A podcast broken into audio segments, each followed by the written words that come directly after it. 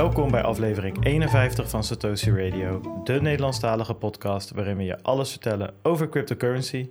Ik ben Bart Mol en in Zwitserland zit live Wijnand Luitjes. Ja, weer op een andere plek nu. Ja, de vorige week in München, nu in, eh, in je kamertje in Zwitserland. Ja, en ik wilde eigenlijk op kantoor gaan zitten, maar eh, ja, dat zat er niet in. Dus, Nee, die eh, was dicht. die, die is dicht, ja. Dus nu zit ik Ja. op mijn eh, prachtig geïnspireerde IKEA meubilair. Dus ik zit heerlijk. Nou, dat is goed om te horen. Ehm, ja, dan gaan we van start, denk ik. Eerst even de disclaimer natuurlijk. Alles wat wij vertellen is op persoonlijke titel en moet niet worden gezien als beleggingsadvies. Eh, we zijn bereikbaar via Telegram en Twitter. De links vind je op www.satoshiradio.nl. Eh, je kan ons op diverse manieren steunen en ook deze links vind je op de website. En over die website gesproken, Wijnand, die is helemaal vernieuwd. Ik zag het, ja. Ik zag het. Eh, je was Die- druk bezig. Het was eh, Agile, DevOps, Waterfall, alles door elkaar. Ja, het was gewoon live in productie, werden die changes eh, er doorheen gegooid. We hebben geen testomgeving, dat gaat allemaal gewoon live eh, in, eh, in productie, zoals het een goed eh, developer eh, betaamt. Nou, wat ik tof vond is, ehm, ja, dat, dat we in de, in de channel natuurlijk, eh, had ik wat dingetjes gevraagd en dat er direct, eh, voor mij was dat Matthijs, die, eh, die maakte direct een, mo- een mock-up eh, in, in een of andere Adobe tool met allemaal buttons en misschien moet je dit doen en dat doen. Ja, ik heb hier wat Robin die kwam. We hebben een nieuwe een nieuw member, W- WJ Constant. Dat, dat, dat klinkt heel hoog geacht en dat, dat is het ook. Die weet ook van alles daarvan af. En onze Lieke trading platform, die had er wat over te melden. Nou, ja, iedereen had daar, eh, die kwam daar, eh, schoot daar te hulp. En dat Ja. is heel gaaf, dat, dat die community direct helpt. Het was een prachtige sprint. Het was echt eh, geweldig. Het was een, een van de mooiste sprints uit mijn leven. Volledig agile, inderdaad. Ehm, maar we zijn hier niet met z'n tweeën. Het is op de valreep weer gelukt om een, om een gast te halen. Dus dank voor je flexibiliteit alvast. Maar ik zal je eerst introduceren. Want ik heb het hier opgeschreven dat jij een, een cryptocurrency duizendpoot bent. Misschien een blockchain duizendpoot. Dat is misschien beter om te zeggen. Want als co-founder van het Blockchain Talent Lab brengt hij talent in contact met eh, verschillende blockchainbedrijven. En daarnaast organiseert hij op dit moment de Dutch Blockchain Week, een conferentie waarin meerdere steden blockchain talks en workshops, eh, workshops gegeven zullen worden. Eh, daarnaast schijn je ook een aardig potje te kunnen golven. Ik kan wel een balletje slaan. Ja, precies, dat dacht ik al wel. We hebben onderzoek Niet gedaan. fantastisch, maar Een, aardig, een aardig balletje, laat het daarop houden. Ik heb het over niemand minder dan eh, Rudolf van E. Rudolf, welkom. dankjewel. Leuk Fijn dat dat je er kan zijn. Ja, ja dat vinden wij ook. Want eh, ja, we, we, we- ja, we hadden eigenlijk ehm, ja, ons een beetje gefocust op, eh, op het, het technisch rondkrijgen van de aflevering. En toen zaten we te kijken en we hadden Mhm. nog een, eh, een gaatje vrij. En jij was zo flexibel om daar direct in te duiken. Met ook nog een super relevant onderwerp, denk ik, op dit moment. Fantastisch. Ja, we zijn al langer in contact, dus ik ben ook blij eh, om Ja, dat het eh, eindelijk zover is. Zo is het. Ehm, ja, de stellingen, denk ik, Wijnand. Ja, gooi ze erin. Ja, jij of ik? Oh, ga ik beginnen? Nee, zal ik beginnen? Ja, natuurlijk. Ja, ja, ja. Satoshi of Vitalik? Satoshi, Golf of wintersport? wintersport. Een trading bot of handmatig traden? Tradingbot. Public of permissioned? Mm, uiteindelijk kies ik voor public, middels, permissioned. Ik eh, kijk vooral naar hybrid oplossingen. Ja. Een workshop of een presentatie? Workshop. Blockchain Talent Lab of de Dutch Blockchain Week? Poeh. Ja, dat is een gewetensvraag. Zo. Die is Eh, gemeen. Die is heel gemeen. kun je daar tussen kiezen? Vraag ik me af. Ehm, nee, dan ga ik voor Blockchain Talent Lab. Maar eh, je mag altijd eh, terugkomen op een stelling. Of in ieder geval wat doen. meer informatie geven. Dus, dus waar heb jij nog wat meer over te, te vertellen? Ehm, ik, eh, ik was heel blij toen jij net het woord community noemde. Ik denk dat ehm, communities en ecosystemen heel belangrijk in deze space zijn. Ehm, en daarom vond ik het ook de gewetensvraag die je net stelde over de Dutch Blockchain Week. Vanuit eh, Blockchain eh, Netherlands, natuurlijk de, de stichting waarvanuit we dit eh, initiëren. Ehm, dat het een eigenlijk ook niet zonder het andere kan. Ehm, omdat je het gezamenlijk doet.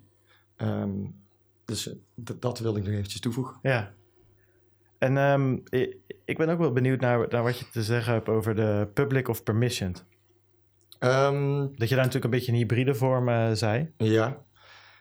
Nou ja, als ik kijk naar bijvoorbeeld privacygevoelige informatie, die wil je misschien niet op een public blockchain hebben staan. Maar de transacties uh, of de claims op een zeker moment, die wil je wel daar hebben staan. Ja. Uh, ter bewijsvoering. Uh, dus in die hoedanigheid beargumenteer ik dat. Ja, precies. Hey, um, ja, wij, wij, wij gaan altijd te snel, Wijnand en ik. En dan, dan, gaan we heel erg hard de diepte in. En dan weten we eigenlijk helemaal niet wie er tegenover ons zit. Dus, dus wie is Rudolf nog meer? Je kan golfen, wintersport zag ik, een beetje reizen. Ja, ja ik hou van reizen, nieuwe culturen ontdekken met verschillende mensen in aanraking komen. Ik ben echt een verbinder, ja. netwerker. Zo ben ik ook eigenlijk in Blockchain Netherlands gerold. Eind 2016 mee gestart. Met, nu zijn we, destijds was ik met co-founder Mark van de Kimmenade. en inmiddels zijn ook Berend Voes en Wesley van Heijen daarbij gekomen. Ja. We zijn met een vrijwilliger of twintig. en zo hebben we ook de Dutch Blockchain Week geïnitieerd. En wat ik nog wilde toevoegen aan wat je vertelde over Blockchain Talent Lab. Het is niet alleen carrières, maar dus vooral ook edu educatie. Ja. Het gaat om die awareness bij mensen. Dat, dat is op dit moment denk ik het belangrijkste. En daarna komen de carrières. Ja, want hoe doe je dat dan? Uh, met, uh, geef je lessen, colleges of... of, of... Dat fa faciliteren wij, ja. ja. klopt. Hebben jullie wel eens met het LISC Center wat gedaan in Utrecht? Ja, absoluut. Cool. Die jongens ja. hadden we een paar weken geleden ja, in de podcast. Joost. Ja. Hele goede gasten. Oké, okay, nou, dat is goed om te horen. Als ze luisteren, dan, uh, dan, dan denk ik dat ze... Waarschijnlijk wel. Ja, ik, ik hoop het inderdaad. um, ja, maar, maar gaan we toch weer naar die techniek. Mm -hmm. uh, golven, ja. De, je hele leven al. Hoe kom je bij golf? Nou, dat is nou, niet ik... echt een, een, een, sport in Nederland... waar, waar de meeste jonge mannen aan, vrouwen voor mij part, aan, aan beginnen. Nou, het zal je verbazen, maar er golfen heel veel mensen. Ja? Um, in mijn familie ook. Um, maar ik heb, ben meer een, een hockeyer uiteindelijk. Oké. Dus, uh, ook met een, een soort van sport. Of een club. Toch dus ook met een, met, met een stok waarmee je tegen de bal ja. slaat uiteindelijk. ja, ja. ja het ba balletje is heel leuk. Ik heb, uh, ik heb ook uh, mijn uh, brevet, Bart. Vergis je niet. Ja, maar jij bent de oude man. Dat hebben we vorige week vastgesteld bij dan. Ja, dat is waar. Maar wel handicap 54. Volgens mij is dat het laagste ook. Dus, ja, je probeert het in ieder geval. Het ja, spreekt voor je. Ja, ik, ik moet zeggen, dat zoeken hele tijd naar die bal, dat was op een gegeven moment... Uh, dat ik dacht van ja, wat ben ik aan het doen? nou, daar is ook technologie voor. Om je bal te, te ja, vinden. Ja, ja, golfballen op de blockchain, zodat je ze makkelijk terug kan vinden. Voor de traceability. Ik hoor een, een ICO of een IEO aankomen als ik dat... Uh, ik ga een whitepaper geschreven Ja, precies. Whitepaper schrijven inderdaad. hey, uh, we gaan het deze week hebben. Natuurlijk, we hebben wat nieuwtjes uh, deze week. de marktupdate. En daarna gaan we met Rudolf verder praten over de Dutch Blockchain Week vooral. Maar ook dus de Blockchain Talent Lab. maar we beginnen met het nieuws van de week. mede mogelijk gemaakt door Lekker Cryptisch. Um, ja, de BNR Podcast Awards, die spelen nog steeds. En ja, ik zat te denken van de week, Wijnand. Dat marketingbudget van ons, dat dat brandde in mijn zak. Ik dacht, ja, dat moeten we over de balk smijten nu. Dus uh, ik ben naar Fiverr gegaan. Ken je Fiverr? Ja. Ja, dat is een, uh, dat is een, ja, een platform waar, waar, je, waar je heel goed kopen. Ja, gigs noemen ze dat dan. Kan kopen. En mensen, ja, die, die, die kunnen daar dan een logootje maken of iets anders voor een paar euro. Of een filmpje. Precies. Dat hebben wij gedaan. Ja, nou ja, wij hebben dus ook een filmpje gedaan van een, een of andere Sesamstraat pop of zo. En die gozer die zit in Amerika, die, die neemt dan voor een greenscreen, ja. neemt hij jouw tekst op met zo'n pop. En nou ja, dat hebben wij ook gedaan. Alleen dan om te stemmen op Satoshi Radio. Um, dus ja, dat kan nog steeds. Uh, tot wanneer? Volgens mij tot de vierde of zo, Wijnand. Kijk ja, vlak ervoor. Ja, vlak ervoor. Print me er niet op vast, maar ik dacht ook om, uh, om, om ja, de vierde of, of drie, derde, zoiets geloof ik. Maar uh, ja, nou, we hebben de kaart al geboekt. We zijn er gewoon bij, hè? Ja, ja beide ook zelfs. Ja, ik kom, er, ik kom terug. ja, ja, precies. Dus dat, um, nee, dat komt helemaal goed. Dus www.podcastawards.nl en dan stem op ons.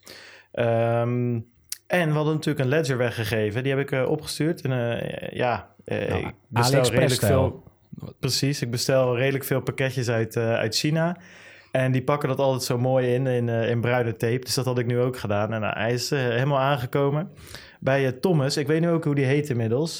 dus Thomas, um, ja, nou, veel plezier ermee. Leuk dat je het even in de channel gepost hebt. En ik hoop dat je, of wij hopen dat je cryptocurrency zo, zo veilig als het maar kan staat.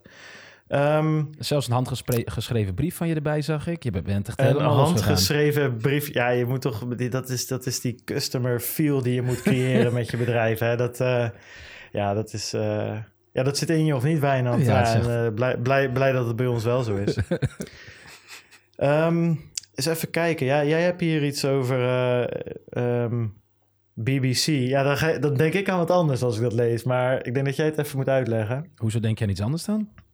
Ja, dat, dat is eh, not suited for work. Dus dat, eh, dat mogen mensen opzoeken op, eh, op Google met adult filter eraf. Oh, Oké, dat doe ik bij de uitzending wel even. Maar dit Ja, gaat gewoon nee. over, het, over het Britse netwerk. ja, de, de, de staatsomroep is Ja. dat, eh heb je het over, hè? Ja, en dat, gaat, dat, nou, gaat, dat gaat natuurlijk al gewoon over de geruchten die rondom Facebook al langer zijn. Hè? Dat ze een eigen chain of een eigen coin. Ik denk dat het logisch is dat ze een eigen blockchain eh, chain aan het bouwen zijn. En niet zo plug op Ethereum of iets dergelijks. Maar er is eh, nu weer naar buiten gekomen dat ze met de, Global Coin bezig zouden zijn. Zo zou die dan gaan heten. Nou, nogal eh, veel ophef over, hè? want Facebook is de laatste tijd niet alleen maar positief het nieuws rondom privacy. Die Mark Zuckerberg is al gedaagd en die heeft zich overal moeten verontschuldigen. Dus die, ja, die zit al het in het beklaagde bankje. Eh, maar, maar los daarvan, hè, wat biedt Facebook natuurlijk aan? Heeft allemaal volgens mij, ja, ik heb, ben niet een actief gebruiker meer eigenlijk al lange tijd. Maar volgens mij had je nog steeds daarvan die games. En dan kon je ook eh, eh, pakjes kopen of kostuum of, of weet ik veel, upgrades of levels. in, in game aankopen eigenlijk, hoe dat dan gewoon heet. En dat willen ze dan misschien mogelijk gaan maken met hun eigen, hun eigen cryptocurrency. Dat zal al begin volgend jaar live moeten komen. Eh, het artikel rapt over twaalf landen. Ik kon niet zo snel terugvinden welke twaalf landen dat zijn, maar waarschijnlijk de US en eh, plus een beetje. Eh, maar wat wel grappig is, dat, dat las ik dan ook bij, bij onze vrienden van Lekker Cryptisch, dat het al tien jaar geleden dat ze het ook hebben geprobeerd met Facebook credits.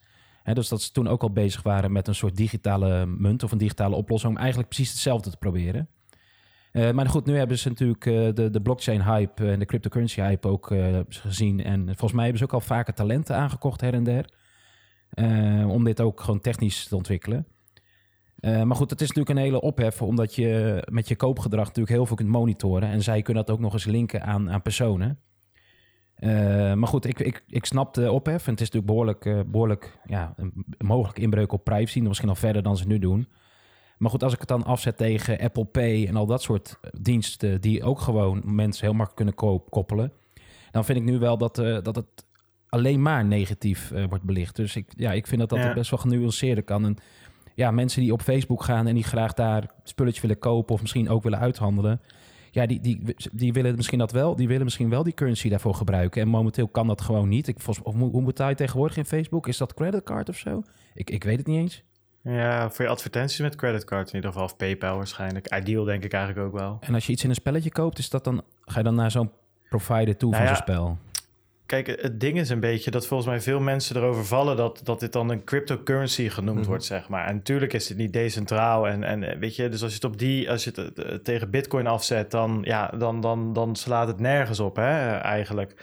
Ehm, maar ja, weet je, in, in, in, in de gaming is het natuurlijk al, al tien, nou, tientallen jaren is een beetje veel, maar toch al een aantal jaar zo dat, ehm, dat je bij FIFA koop je ook FIFA points. Weet je, en bij Fortnite koop je ook eh, V-Bucks volgens mij. Dat is natuurlijk exact hetzelfde. Dat is gewoon een manier om... Loyalty eigenlijk. Komt ja. meer, meer een loyalty-programma bijna. Ja, het is ook niet... Dat ook niet per se, zeg maar, bij, bij FIFA's bijvoorbeeld, eh, daar, daar koop je met geld koop je FIFA-punten. Mhm. En met die FIFA-punten kan je in-game aankopen doen. En in dit geval zijn dat pakjes met, met voetbalplaatjes. En bij Fortnite is het zo dat je dan een, een skin vaak kan kopen voor je geweer of voor je character of een nieuwe. eh, eh, dat je character er anders visueel anders uitziet, zodat je opvalt van de rest eigenlijk. En dus het is echt een manier om ehm, ja, echt geld om te zetten in een soort van, van, van kermiscredits eigenlijk, zou je het bijna kunnen noemen. Ja, di- En- digital asset eigenlijk gewoon. Hè? In de vorm van een zwaard of een dansje of weet ik veel wat. Ja, maar het, daar zitten dus die punten nog tussen, die credits, zeg oh, oké. Ja, ja, klopt. Ja. En ehm, kijk, en, en als Facebook nu had gewoon gezegd dat het inderdaad Facebook credits waren, of eh, vergelijken met kermismuntjes of festivalmuntjes, dan was er niemand over gevallen. Maar nu willen ze een beetje meeliften op die cryptocurrency hype. Ja, en als je het echt een cryptocurrency noemt, waarvan je zegt het moet decentraal zijn, openbaar, noem het allemaal maar op, ja, dan, dan daar voldoet het natuurlijk niet aan. Nee, maar dat is, Maar je hoorde ook... dat is natuurlijk niet Ja. anders dan met die, eh, de ICO's. Die hebben ook gewoon een, een centrale partij erachter die het ontwikkelt en het uitbrengt en beheert vaak. Dus ja. Nee, nee, ja, precies. Maar daar vallen natuurlijk ook veel mensen over. Mhm. Ehm, maar, ja, ik- maar ja, het, het- kijk, het waar ding ik- is gewoon een beetje dat... dat uh, ja, weet je, niemand is ooit gevallen over die virtuele eh, credits die al die gaming... eh, eh, ehm, eh, of al, al die games eh, uitgeven, weet je wel. Of er zijn nog wel, wel meer, eh, meer dingen. Kijk, het, het, het probleem wordt als een een of ander groot festival in Nederland gaat zeggen van onze eh, eh, festivalmuntjes, hè, die plastic dingetjes, dat is nu een cryptocurrency. Ja, dan slaat het ook nergens meer op. Maar het idee aan zich dat je gewoon eh, Facebook credits kan kopen en daarmee eh, eh, aankopen kan doen op dat platform is natuurlijk niet zo raar. Heeft het dan niet meer ermee te maken dat, omdat het Facebook is, dat Ja. daarom mensen Precies, precies. misschien sneller geneigd zijn om er een eh, negatieve mening Ja, over te hebben? En de vraag is natuurlijk, in hoeverre is het buiten het Facebook-ecosysteem te gebruiken? Denk het niet. Ik denk het ook niet. Ja, nou ja, dat, dat zou, je- zou je nog kunnen zeggen dat dat natuurlijk het Facebook-ecosysteem eh, is, inderdaad. Maar weet je, kan ik dit vrij naar iemand anders verzenden? Weet je, of moet dat via Facebook zelf? Dat is natuurlijk een beetje. Dus in ik denk dat de vraag hier meer is: van, is het nou een cryptocurrency of niet? Eh, en eh, dat het voor de rest eigenlijk helemaal niet zo eh, opzienbarend is, denk ik. Nee, ja, en, en hier is natuurlijk gewoon het merk Facebook wat zo besmeurd is, waardoor het nu zijn ophef is. Ehm, maar laten we eerst inderdaad afwachten wat ze willen. Maar volgens mij is het inderdaad niet treedbaar buiten het platform. Dat is wat ik dan her en der Nee. lees. Maar het zijn allemaal geruchten, hè? want er is natuurlijk geen officiële eh, Nee. out outing over geweest. Dus blijft afwachten. Eh, Nou, wat, wat jij mensen- ook, ook, ook, net, ook net zegt, hè, in hoeverre is het app, eh, anders dan Apple Pay bijvoorbeeld? Ehm, nou, dat dat wel echt geld is. Met Apple Pay kan ik eh, in dollars of euro's afrekenen bij een eh, merchant of eh, bij een winkel. Mhm, mhm. En met die Facebook credits is volgens mij no- ja, dat niet helemaal het idee. Het is niet zo dat je daar overal mee af kan, gaan- kan gaan Ja, rekenen. misschien maken ze wel marketplaces. Hè? Ik heb geen idee wat ze willen doen. Maar goed, Apple die Ja. weet natuurlijk ook, die kan ook nu tracen wat jij aankoopt en wat jij niet doet. Dus in ver, Ja, Ze, ze zeggen dat ze dat niet doen trouwens. Maar ja, dat is natuurlijk altijd weer de vraag in hoeverre dat waar is. Maar daar, is, daar hebben ze heel erg op gehamerd. Wat ze ook gedaan hebben met die vingerafdrukscanner van ze. Daar zeiden ze natuurlijk ook van dat zit in een dedicated stukje hardware wat wij niet in kunnen zien. Eh, en dat zou hier hetzelfde moeten zijn. Ze nemen wel veel mensen aan, in ieder geval. Ja, dat, ik wel, eh, dat zeker. developers. Facebook bedoel je? Mhm. Ja, Facebook. Ja. Ehm, ja, dat is. Dus dat, ik zag trouwens ook dat ze de strijd aan gaan met Tinder. Dat hoorde ik vanochtend bij, bij RTL Z. Ik zat RTL Z te kijken, ik weet niet waarom. Maar als een echte business eh, zakenman het betaamt. ja, dat zat je ochtends, een eh, sigaartje en een cognacje. Ja, inderdaad. Mijn ontbijtje erbij. Het FD, het, het, het, het FD opengeslagen. En ik zat eens even te kijken. Ik vond het mooi. Weet je wat ze zeiden op een gegeven moment? Zeiden ze, nou, de AX... ehm, is die weer een beetje... Dat vroegen ze aan de beursanalist... die daar dan op beursplein staat... van is die weer een beetje bijgekomen? En zeiden, ja, nou, wel meer dan bijgekomen, hoor. Want we zijn 0,7 procentpunt omhoog. Toen dacht ik, ja, dan, ben je, dan, ben je al, dan zit je midden in, in, in, in dat crypto-wereldje... waar... waar waar een beetje bijkomen of een dip van 10% gewoon normaal is, weet je wel. Het is zo'n zo'n compleet andere wereld. Vond ik wel eh, grappig. Maar ze gaan dus de strijd aan met Tinder, Wijnand. Jij bent een Maar- eh, maar- veelgebruiker, dus eh, wat, denk, je- wat denk je ervan? Ik heb het nieuws gemist, want ik, ik heb hier geen RTL Z, jongen. Maar wat, wat willen ze doen dan? Gewoon... eh, ja, ook, ook een dating-app eh, gaan maken. Ze hebben de data.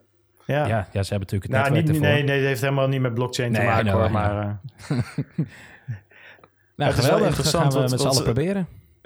Nou, het grappige is natuurlijk, het werd heel erg. eh, eh, ze hadden het heel erg over van het aantal gebruikers dat Facebook heeft, het aantal gebruikers dat Tinder heeft, en dat Facebook zoveel groter is. Maar wat jij zegt, het gaat meer om die data. Ik bedoel, zij kunnen gewoon zien wie jij loopt te stalken op Instagram. En als zij jou, zij jou ook stalkt, dan kunnen, kan Facebook jou matchen. Dan hoef je zelf niet eens meer te swipen. Dat, dat is het, het. Ze hebben zulke bergen met data dat zij beter weten ehm, wie bij jou past, dan dat jij dat zelf weet. Exact. Maar vaak En- op dat soort platformen... Op dat soort platformen log je ook al in hè, met je Facebook-account. Of in ieder geval wordt dat gelinkt. Je je Ja, maar dit op- is van Facebook. Mm, ja, Facebook know, I know, maar die- volgens mij- Ze hebben ook op, op Soundcloud en op Spotify en al dat soort diensten... kun je altijd inloggen via Facebook-profiel. Ja. Daar weet ik niet hoeveel data ze daar krijgen. Of met het alleen Nee. het inloggen. Weet ik Maar-. Volgens mij willen ze daar juist van af. Dat, dat, dat je standaard via Apple, Facebook Ja. ergens naar binnen moet. Wie wil daar vanaf? Eh, regulators. Ja, dat, dat kan ik me voorstellen. Ja, het is ook voor de gebruikers ook vaak... eh, je hoort het vaak dat mensen zo'n Facebook blijven houden... omdat ze heel veel accounts hebben gelinkt daaraan. Ik ben er een tijdje geleden mee gestopt, maar ben ik wel overgegaan op Google. Dus dat is van het ene kwaad naar het ander. maar ehm, ja. Ik precies hetzelfde. Ja, ja. Ehm, eens even kijken. Eh, ja, wat hebben we allemaal voor nieuws? Wat hebben we allemaal voor nieuws? Nou, even een luchtig nieuwtje. Eh, margin trading op eh, Binance is live gegaan. Voor, de, voor de echte degenerate gamblers onder ons. Die, waarbij crypto nog niet volatiel genoeg is. Nou, je kan het nu nog gestoorder maken. Dat kon natuurlijk al trouwens op Bitmax en Deribit. Of Deribit. Eh, daar kan het ook. Eh, dat zijn platformen waar je dus kan margin traden. Heb jij dat eens gedaan? Nee, maar ik ken Deribit wel. Ja, ja precies. Dat is wel heel cool hoor. Dus zij zijn best wel gegroeid. Eh, zij doen het volledig op bitcoin als, als onderpand. Niet met dollars volgens mij. Dat is heel, heel gaaf. Ehm, ja, wat is het? Het is altijd een beetje lastig. Een beetje theoretisch. Op Bux kan het ook trouwens. Eh, dat, is die dat is die Nederlandse app waarmee je met ETF's eh, en, eh, en Mhm. trackers kan traden. Het is eigenlijk gewoon een hefboom. Dus je leent geld bij, waardoor je voor een groter bedrag eigenlijk een positie inneemt. Dus heel kort gezegd, je maakt veel meer winst als het omhoog gaat. Maar je wordt ook veel sneller, ga je de boot in als je verlies maakt. Namelijk dan wordt je positie geliquideerd en je onderpand gaat eraf. Dus ja, het, ja het, het wordt echt gokken eigenlijk. Maar goed, Binance gaat het doen. Eh, het is live, hoorde ik vanochtend in de channel. Volgens mij met eh, hooguit een eh, hefboom van twee. Ja, Dat, had te betekent als je... met regulations, las ik. Ja. Ja, dat zei Christian inderdaad. Ehm, dus een, een hefboom van 2 betekent je kan 50 euro inleggen. Dan krijg je een positie van 100. Eh, maar als je dan 50% er min in gaat, dan ben je 50 euro kwijt. Ehm, terwijl je als je normaal gewoon voor 50 euro zelf had ingelegd zonder hefboom, dan, ja, dan kan je 100% er min in, in, eh, in principe. Dus het is lullig als je dan net een enorme spike naar beneden hebt, wat je wel eens ziet eh, ehm, bij de crypto's dan ben je geld kwijt en daarna spijkt het weer omhoog en dan, had je, dan ben je het ook kwijt, dan, eh, dan is het weg. Waarom zouden mensen het doen? Omdat je dus veel, met veel kleinere posities heel veel winst kan maken. Dus ik leg bijvoorbeeld 100 euro zelf in en ik leen 900 euro bij. Dan heb ik een positie van 1000. Ehm, gaat de koers dan 10% omhoog, dan heb ik 100 euro winst. En dan sluit Ja. ik mijn positie. Helder. Terwijl normaal gesproken, als ik dat met die 100 euro van mezelf had gedaan, had ik 10 euro winst. Het probleem is dus ook dat eh, je nog maar 10% omlaag kan gaan, want dan ben je je 100 euro eh, inleg kwijt en dan liquideren ze je positie. Ja, en dat is het lullige ervan. Dus ik heb het wel eens op Bucks gedaan eh, vroeger. Ja, en dat, het vliegt alle kanten op en voordat je het weet eh, is je positie weg. En, en het lullige dan is, dan gaat hij bijvoorbeeld 11% omlaag, direct daarna weer wat omhoog. En jij bent je positie kwijt, terwijl je normaal gesproken... eh, had je dan gewoon een hodl kunnen doen, om het maar in crypto-termen te, te noemen. Dus dat, eh, leuk, gaan we in de gaten houden. Ik ben benieuwd hoe, hoe gestoord ze dat gaan maken. Of dat ze het bij die twee, twee keer ehm, eh, hefboom houden. Hey, eh, Wijnand, wat, eh, wat hebben we nog meer allemaal? Ja, Heb je dat, eh, dat raceautootje gezien waar iemand meer dan 100.000 dollar voor heeft betaald op het Nee, Ethereum-netwerk? dat, dat klinkt als eh, crypto-kiddies. Ja, nou dat, dat deed het mij dus ook al direct aan denken. Maar er is blijkbaar een nieuw soort spelletje. En dat gaat, eigenlijk is dat niks meer dan verzamelen momenteel. Eh, inderdaad vergelijkbaar met CryptoKitties. Dat was natuurlijk vorig jaar een hype waarbij je allemaal virtuele katten hadden. eh, waarbij je virtuele katten had. Die allemaal verschillende eigenschappen had. En ook een bepaalde zeldzaamheid. Eh, nou, dat gebeurt nu gewoon weer opnieuw. Want nu heb je dus een spelletje. Even kijken, hoe heten die gasten nou? Iets met Formule 1. Ik zal het even snel opzoeken. Ik had het hier staan. Ze heten de F1 Delta Time. Nou, ik had, er- ik had er nog nooit van gehoord. En, eh, maar goed, het is weer die hype. eh, die begint wel echt weer gekke dingen te doen met eh, mensen. Dat vond ik het eh, meest bijzonder eigenlijk. Ja, ik zie hier in ons, in ons scriptje heb je in een bullet point geschreven... vergelijkbaar met de crypto-kiddies hype. Maar dat zijn kinderen. Ja, kitties. Ja, shit. Ja, ja. Ja, Crypto Kiddies zou ook wel grappig zijn natuurlijk. Gewoon eh, kleine, kleine kinderen die verhandeld worden op de, op de blockchain. Maar goed, dat, eh, misschien is dat ook een ideetje voor een, een eh, ICO. Ehm, ja, even kijken wat natuurlijk eigenlijk het belangrijkste nieuws van de week is. Maar dat schrijven we nu een beetje voor ons uit, omdat het gewoon zo eh, ja, complex is eigenlijk. Maar we hebben het erover gehad. ehm, de regulering. Ehm, of regulatie eigenlijk. Ehm, Mhm. ja, wat, wat, wat, eh, wat is daar gebeurd? Eh, wat vorige week over dat die, die, die FATF, ehm, die, die, die is met een, ja, een nieuwe aanbeveling gekomen, of eigenlijk een soort van, eh, van, van wetsvoorstel. Ehm, ja, de Financial Action Met- Task Force. Hè? Ja, precies. En dat was, Amerika was Amerikaans. Of dat was, nee, was globaal. Uh, Nederland was er ook aangesloten. Maar Amerika scheen er nogal een, dikke vinger in de pap te hebben. Nou, dat kwam nog eens bovenop de WWFT, die hier uh, al geïmplementeerd gaat worden. En het gaat vooral. Eigenlijk het, het, het zwaartepunt ligt hem telkens om die KYC en AML. Hè, dus anti-money laundering en know your customer processen. En um, ja, al die Bitcoin brokers of crypto brokers in Nederland, die gaan er dus onder vallen. En die hebben nu uh, een, uh, een brandbrief uh, geschreven naar minister Hoekstra van, van Financiën. Um, even kijken, samen met Stichting Privacy First en, de, en, en dus de Nederlandse, um, wat is het, Verenigde Bitcoin Bedrijven. Verenigde Bitcoin Bedrijven Nederland, die hebben dus samen die brief gestuurd. Ja, en uh, waar het eigenlijk op neerkomt, en uh, Wijnand, uh, correct me if, if I'm wrong. Um, er staat dus in dat vat F, in die aanbeveling, er staat dus paragraaf 7b. En waar het daarop neerkomt, is dat dus al die brokers, en um, hoe heette die nou ook alweer? Die worden, um, daar is een naampje voor in dat service providers of zo.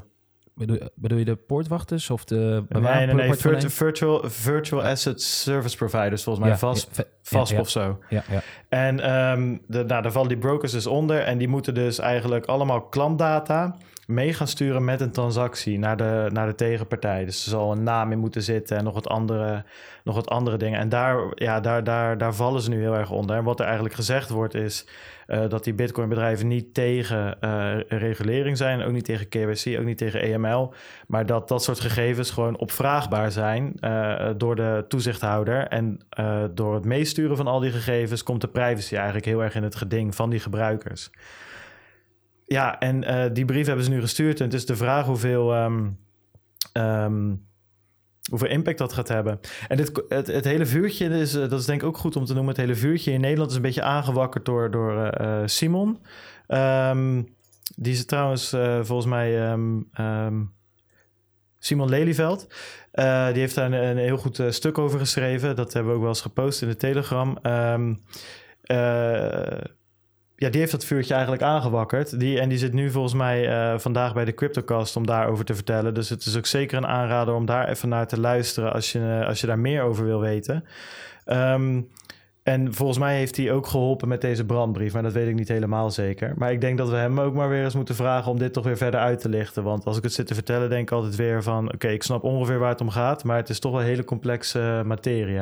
Het lijkt veel impact uh, te hebben. Nou, dat, dat, dat, staat als een paal boven water, inderdaad. Dat, uh, Ongelooflijk. De WWFT had al heel veel impact, maar dit is nog een, uh, nog een stap verder. En de vraag is volgens mij van. het is een inbreuk op de privacy, vinden die bedrijven, maar ook hoe is dit te implementeren? Heb jij een idee? GDPR-wise uh, ja. conflicteert het nogal. Ja, want, want Wijnand, jij zei ook dat in principe banken ook zoiets moeten doen. Ja, die moeten al even kijken. Dat heet dan de travel rules. En dan moet je denken inderdaad dat je niet alleen het bedrag of een adres meestuurt. Wat je natuurlijk op de Bitcoin-netwerk wel gewoon zou kunnen zien. Maar inderdaad, wat jij net al terecht zag, je moet dus de identity van degene die het stuurt, moet je meesturen. Je moet de identity weten van wie het ontvangt. Uh, de data van executie, nou dat, dat staat natuurlijk wel gewoon op de, op de blockchain uh, of de Bitcoin-netwerk. Uh, maar al dat soort zaken, ja, dat maakt het gewoon dat, dat als ik iets naar jou stuur, dat eh, de partijen of ik moet dat ook, of dat soort partijen moeten het meesturen. Ja, dan is het out in the open. En dan is gewoon echt je privacy is compleet weg. Um, en, en dat is natuurlijk waar uh, terecht uh, op wordt gereageerd. Ja. En deze organisatie ja, want... heeft gewoon natuurlijk, hè, wat jij net zegt, de WWFT, dat is nog waar landen heel veel een eigen, een eigen wetgeving hebben. En deze organisatie, die heeft daar toch wel wat meer macht in, lijkt het. En die geeft eigenlijk ja. rec recommendations, maar uh, dat zijn wel recommendations van waar je bijna aan moet voldoen. Want anders word je uitgesloten in de wereldwijde financiën. En, en dat ja. is natuurlijk iets wat al deze landen niet zullen willen. En ik zit natuurlijk momenteel in, in Zwitserland. Uh, en die hebben natuurlijk ook een, een, een best wel open houding naar cryptocurrencies. En ik heb ook hun uh, wetgeving van de FINMA er eens even bijgepakt. En de laatste versie daarvan is FINMA 20 of zoiets. en daar hebben ze het ook over. daar wordt eigenlijk helemaal geen, geen woord gerept zo over die hele cryptocurrencies op deze manier waar wij het de laatste tijd over hebben gehad. Maar die zullen waarschijnlijk dan ook wel iets moeten gaan doen. Um, dus ik ben heel erg benieuwd ook naar dit soort organisaties, wat die daarvan uh, gaan zeggen. Ja, ja want wat, uh, wat jij net uh, terecht zegt, en in die bankenwereld gebeurt dat dus ook. Um, alleen daar heb je een soort van gesloten systeem tussen banken, eh, waar, waar zij een app en een internetbankieren aan kunnen bieden, waar ik alleen op mijn rekening kan zien wat er gebeurt. Precies. En als Wijnand mijn geld overmaakt, dan kan ik zien dat het van Wijnand komt. Dat, dat, dat is ook hartstikke handig.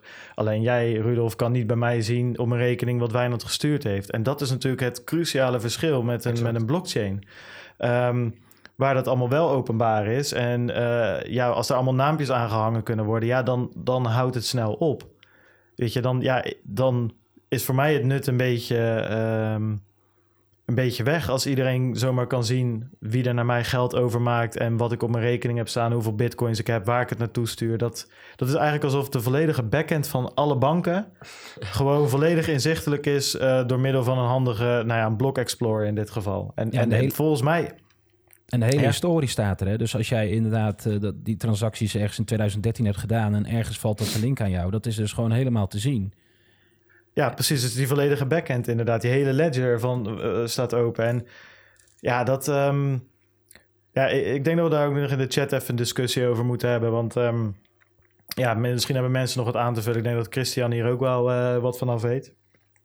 Dus laten we het daar verder over discussiëren. En wat grappig is, of grappig, eh, opvallend eerder, is dat je nu al de implicaties ziet van, eh, van, van, van niet per se dit specifieke stukje wet, maar wel gewoon eh, de, de regulatiedruk in het algemeen. Ehm, is dat er nu ook privacy coins gedelist worden op verschillende exchanges. Die worden daar afgehaald. Om, ja, omdat er gewoon met Bitcoin wordt het al lastig om hieraan te voldoen. Laat staan met een, Monero. eh, met een Monero of een Grin of, eh, of iets waar helemaal geen adres überhaupt, waar de ledger niet eens oh, publiek zichtbaar is. Maar het, het, het spanningsveld tussen privacy en ehm, zeg maar het AML, KYC, die lijn lijkt steeds verder op te schuiven richting dat er steeds meer gecheckt kan worden. En dat vind ik wel een gevaarlijke trend, in alle eerlijkheid.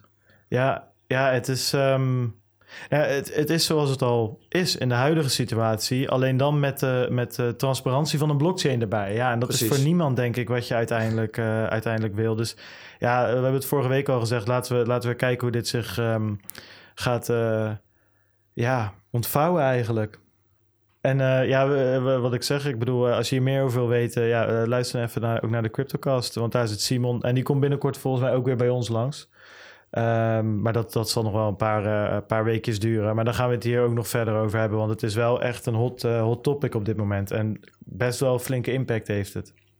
Ja, dat heeft enorme impact. Ja, ja, ja. Ehm, ja, eens even kijken hoor. Eh Wijnand, zullen we nog eentje, nog eentje pakken? Ik weet niet of jij nog wat... ehm, Ik zie hier nepvolume staan op, eh, op, op verschillende exchanges. Ja, misschien kunnen die heel kort doen. Hè? Want eh, ergens in maart had je Bitwise. En Bitwise wil zelf een ETF eh, rondom Bitcoin gaan doen. En die hebben eigenlijk het pad gekozen om de, de SEC, dus de Securities and Exchange Commission uit Amerika, een soort te educaten, een soort ja, scholing te geven. Dus die hebben ergens in maart een rapport geschreven en die hebben een analyse gedaan over volume op exchanges. En die hebben er toen een diverse aantal, volgens mij een stuk of tien of twintig, weet ik veel, hebben ze er bekeken en hebben ze gekeken, even tonen die nou normaal gedrag? Eh, nou, dat we toen hebben we die ook besproken. En eigenlijk kwam daar natuurlijk al naar voren dat heel veel van de exchanges eigenlijk werken met fake volume. Nou, waarom doen dit soort exchanges dat? Nou, je hebt allemaal natuurlijk van zulke websites als CoinMarketCap en et cetera. En die worden gesorteerd op volume. Dus Binance of dergelijke, die staan heel vaak op één. Wat betekent als ik die pagina open, ik automatisch als eerste Binance zie. En ik als eerste denk, nou, volgens mij mijn muntje staat daar. Ik ga lekker op Binance traden. Ehm, en daarnaast heb je natuurlijk die hype om de, de in- initial exchange offerings.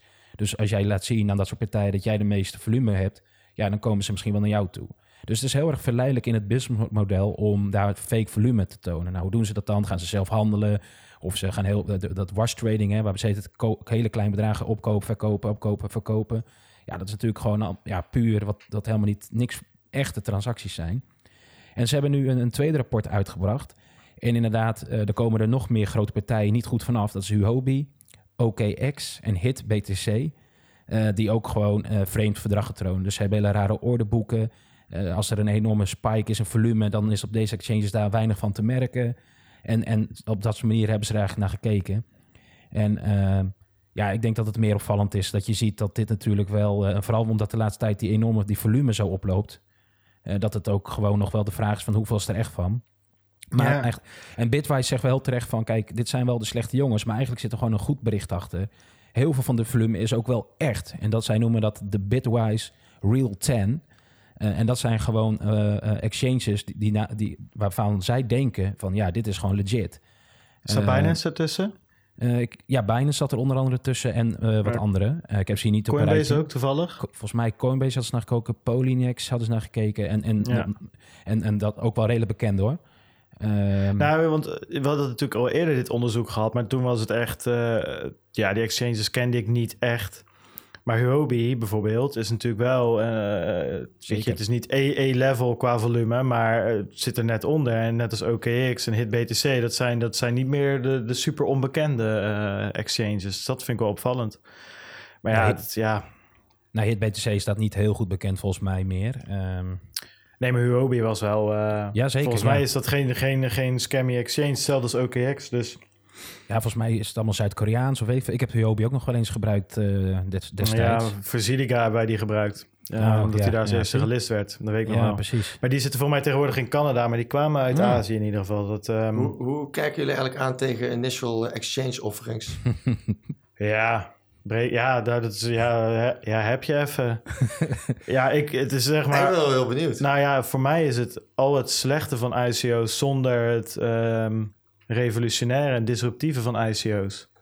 Dat, dat is het voor mij een beetje. Zeg maar, ICO's, ik blijf het, blijf het zeggen, ik vond het, het was revolutionair. Het was jammer dat het uiteindelijk door, door eh, hebzucht en, en, en gewoon de, dat de hele tussen, hè? kapitalisme, kapitalistische molen, de stoomwals er overheen is gegaan. Maar aan zich, eh, dat, dat er zo'n nieuwe ja, eh, bron van kapitaal werd aangeboord, volledig decentraal. En dat je als start-up je geld over heel de wereld weg kon halen bij mensen die jou direct willen steunen, is super interessant. Dat het daarna helemaal uit de klauwen is gelopen. Dat, ja, dat, dat, dat is wat ik zeg, de kapitalistische stoomwals. En nu heb je dus dat hele decentrale is eraf. En al die bedrijfjes moeten allemaal maar complyen met één grote centrale eh, eh, man eigenlijk, hè, eh, Binance in dit geval. En voor de rest, de, de hebzucht is er nog steeds. Dus wat dat betreft zijn we er alleen maar op achteruit gegaan voor mij. Gelukkig zijn er wel security token offerings. Ja, nou ja, dat vind ik, dat Dat vind ik mooi. Alleen dan. ja, dan moet dat ook decentraal. Ik vond juist dat decentrale, gewoon via een smart contract, dat je daar wat heen stuurde. Je wist zeker dat je iets terugkreeg. Ja, ik, ik vond dat, dat vond ik Kan met een STO toch ook? kan. Maar je ziet vaak dat er nu allemaal regulatie overheen moet en dat er toch weer een partij tussen gaat zitten. En dan is voor mij, ja, dan, dan, ja, dan heb je toch al een STO. Weet je, eh, gewoon in de vorm van een IPO. Wat is het verschil dan nog? Dat is voor mij een beetje de, de afdronk van het verhaal. Ik weet niet hoe jij erover denkt, Wijnand. Nou, ik ben meneer benieuwd hoe Rudolf... Ik heb, we hebben het al vaker hierover gehuid. Maar eh, ja, Rudolf, wat vind jij van die initial exchange offerings dan? Is dat iets wat Nee, ja, je... ik, ik geloof daar niet zo eh, in. Ik denk eh, dat Bart het net heel goed verwoord heeft. Ehm, ik noem niet voor niks een eh, security token offering. Ehm, waarom? Omdat daar daadwerkelijk waarde achter zit waar je in smart contracts goed afspraken over kan maken. Ja, Ik ben het met je eens dat als er weer allerlei tussenpartijen tussen gaan zitten en de decentrale karakter weg is, ehm, dat dat dan wel afbreuk doet aan de propositie. Maar tegelijkertijd denk ik dat eh, het wel een zekerder manier is om ehm, te investeren in een org organisatie. Ja. Dus dan ook nog milestones weet in te bouwen. Dat bepaalde funding binnenkomt op het moment dat, er, eh, die, dat die milestone gehaald is. Dat dat een, een gezondere manier is om, ehm, om een project vooruit te Ja. krijgen. In plaats van een zak geld ergens droppen bij jonge ondernemers die nog weinig ervaring hebben. Ehm, dan komt er eerst een probleem met hoe gaan we het geld verdelen en hoe gaan we dat inzetten. In plaats van dat je een eh, ervaren persoon Ja. hebt die, eh, die die milestones inricht. Nee, ik- helemaal, helemaal eens, 100%. Alleen, ja, je ziet dus als je daar dus die security, dat aandeel achter gaat hangen, dan dat is de eerste stap in een, in een rij van heel veel stapjes waar je eigenlijk weer gewoon de aandelen zoals we die kennen aan het maken bent. Dus ik, het, het is heel lastig. Het, is, het voelt een beetje met die ICO's alsof we geproefd hebben van hoe iets zou kunnen zijn en er later achter komen dat dat heel mooi was, maar dat het in de echte wereld niet gaat werken. Dat is een beetje... Het ehm, disruptief is er vanaf, dat ben ik met je eens. ja, en, en dat, is, dat is zonde, want ehm, ja, het was echt gewoon een hele mooie manier voor, voor een klein team om wat geld op te halen. In het begin was dat ook gewoon voor mij, hoeveel heeft Ethereum opgehaald? Die hebben gewoon opgehaald wat ze nodig hadden. heb geen idee hoeveel het Ehm, was. Maar nu op een gegeven moment zag je inderdaad 100 miljoen opgehaald worden of 80 miljoen. Ik ja, daar kun je de komende 40.000 jaar voor, eh, voor code, weet je wel. Dus dat is Ik natuurlijk... zat laatst, ik zat laatst werk. mijn huisgenoot en ehm, die had ehm, ja, ooit een halve ether of zo in, in Jet 8 token eh oh, ja, ja, ja, die ken ik nog wel. En ehm, ik zat te kijken en, en er is helemaal nooit meer wat van terechtgekomen natuurlijk, nu een jaar later van het project. Ehm, n- 99% in de min of zo, dat gaat helemaal nergens over. Maar die hebben dus 25 miljoen dollar opgehaald, weet je wel. Ik bedoel, zo geschift was het. En je kon het hun nog niet eens kwalijk nemen. Maar dat gaf aan, zeg maar, dat misschien de afdronk is dat wij als mensen gewoon daar helemaal niet mee om kunnen gaan. Ik bedoel, je kan het allemaal decentraliseren en dan blijken we toch allemaal... In ieder geval eh, hebzuchtige geldwolven te zijn eigenlijk. En gewoon nog heel jonge markt, hè? vergeet dat ook niet. Dus daar moet, iedereen moet ook leren. Kijk, wij zijn ook door die golf heen gegaan en wij zitten er nu ook anders in. Dus ja, het is... Ja. eh, Totdat de markt weer keer 10 gaat, weet je. Ik denk dat het... eh, ja, true. ja, het is, het, ja ik, ik ben het met je eens. Het is, een, het is een jonge markt, maar je ziet overal ter wereld... als er ergens op een gegeven moment geld te halen is... dat het, dat het mooie, eh, i- ja, idealistische wat erachter zat... meteen vertrappeld wordt eigenlijk. Maar ehm, ja, wie weet kunnen we dat ooit veranderen. We gaan het zien. Ehm, dus ja, terug naar die hebzucht. Eh, de prijs van bitcoin is eh, weer flink omhoog gegaan, eh Wijnand. Zo, zo. Ja, ja, wat ge- ergens begin deze week of eind vorige week... toen pumpte die redelijk naar de 9k toe. Eh eroverheen zelfs, geloof ik, eventjes op Coinbase. Dat eh pin me niet op vast. Ja, want we zitten nu op eh, eh, 8727, vorige week op 7605. Dus dat is toch gewoon weer dik 1100 dollar erbij. Ja, is insane, insane. En hij heeft echt, dus de, de battle for 9k is het nu. Hè? Dus je ziet hem elke keer er tegenaan gaan en dan weer omlaag. En nu een beetje rond 87 eh, stabiliseren. Maar de laatste paar weken zijn we natuurlijk wel echt enorme stappen aan het maken. En ik, Ja, ja, want ik- we zijn even, even gedipt natuurlijk. Maar dus daarna weer direct omhoog eigenlijk. ja, het Ik is, ga maar eens eh, even bijpakken, want ik heb het ook niet helemaal scherp, moet ik En, zeggen. en er zit ook gewoon heel veel volume achter. Dus het is, eh, het is gewoon behoorlijk fors allemaal. Ehm, ook Ethereum, mensen, all-time high van 2019. Dus niet all-time high, maar zeg je yearly high eigenlijk is dat natuurlijk. Ehm, dus ja, her en der zie je wel eh, dat, je, dat het echt weer... ja, wat is het? Eind 2017 lijkt het wel weer. Het Ja. gaat echt met enorme stappen. Ja, want precies toen wij vorige week eh, aan het opnemen waren, Wijnand, toen waren we net rond de 8000, waren we gedropt naar 7600. Dus dat is Ja. ook precies eh, het, het laagste punt eigenlijk weer van, Oh. van de afgelopen twee weken. en, ehm, en nu, even kijken, wanneer was het? De 27e, dus drie dagen is terug. eh, toen zijn we in één keer weer echt dik door die 8000 heen geknald in één keer. 800 eh, dollar omhoog. Ja, sick. Het is wel weer, het leeft allemaal wel weer wat meer, ehm, eh, zie ik. Ja, wat we gisteren zagen, dat was ook weer heel interessant. Bitcoin eh, Cash Satoshi Vision van Craig Wright, die natuurlijk overal gedelist was, of overal eh, op een paar grote exchanges gedelist was. Ehm, daar was dus fake news achteraf. Dat ze weer of gelist zouden worden, gerelist zou je bijna moeten zeggen. Ja, dan ja. op, eh, op Binance.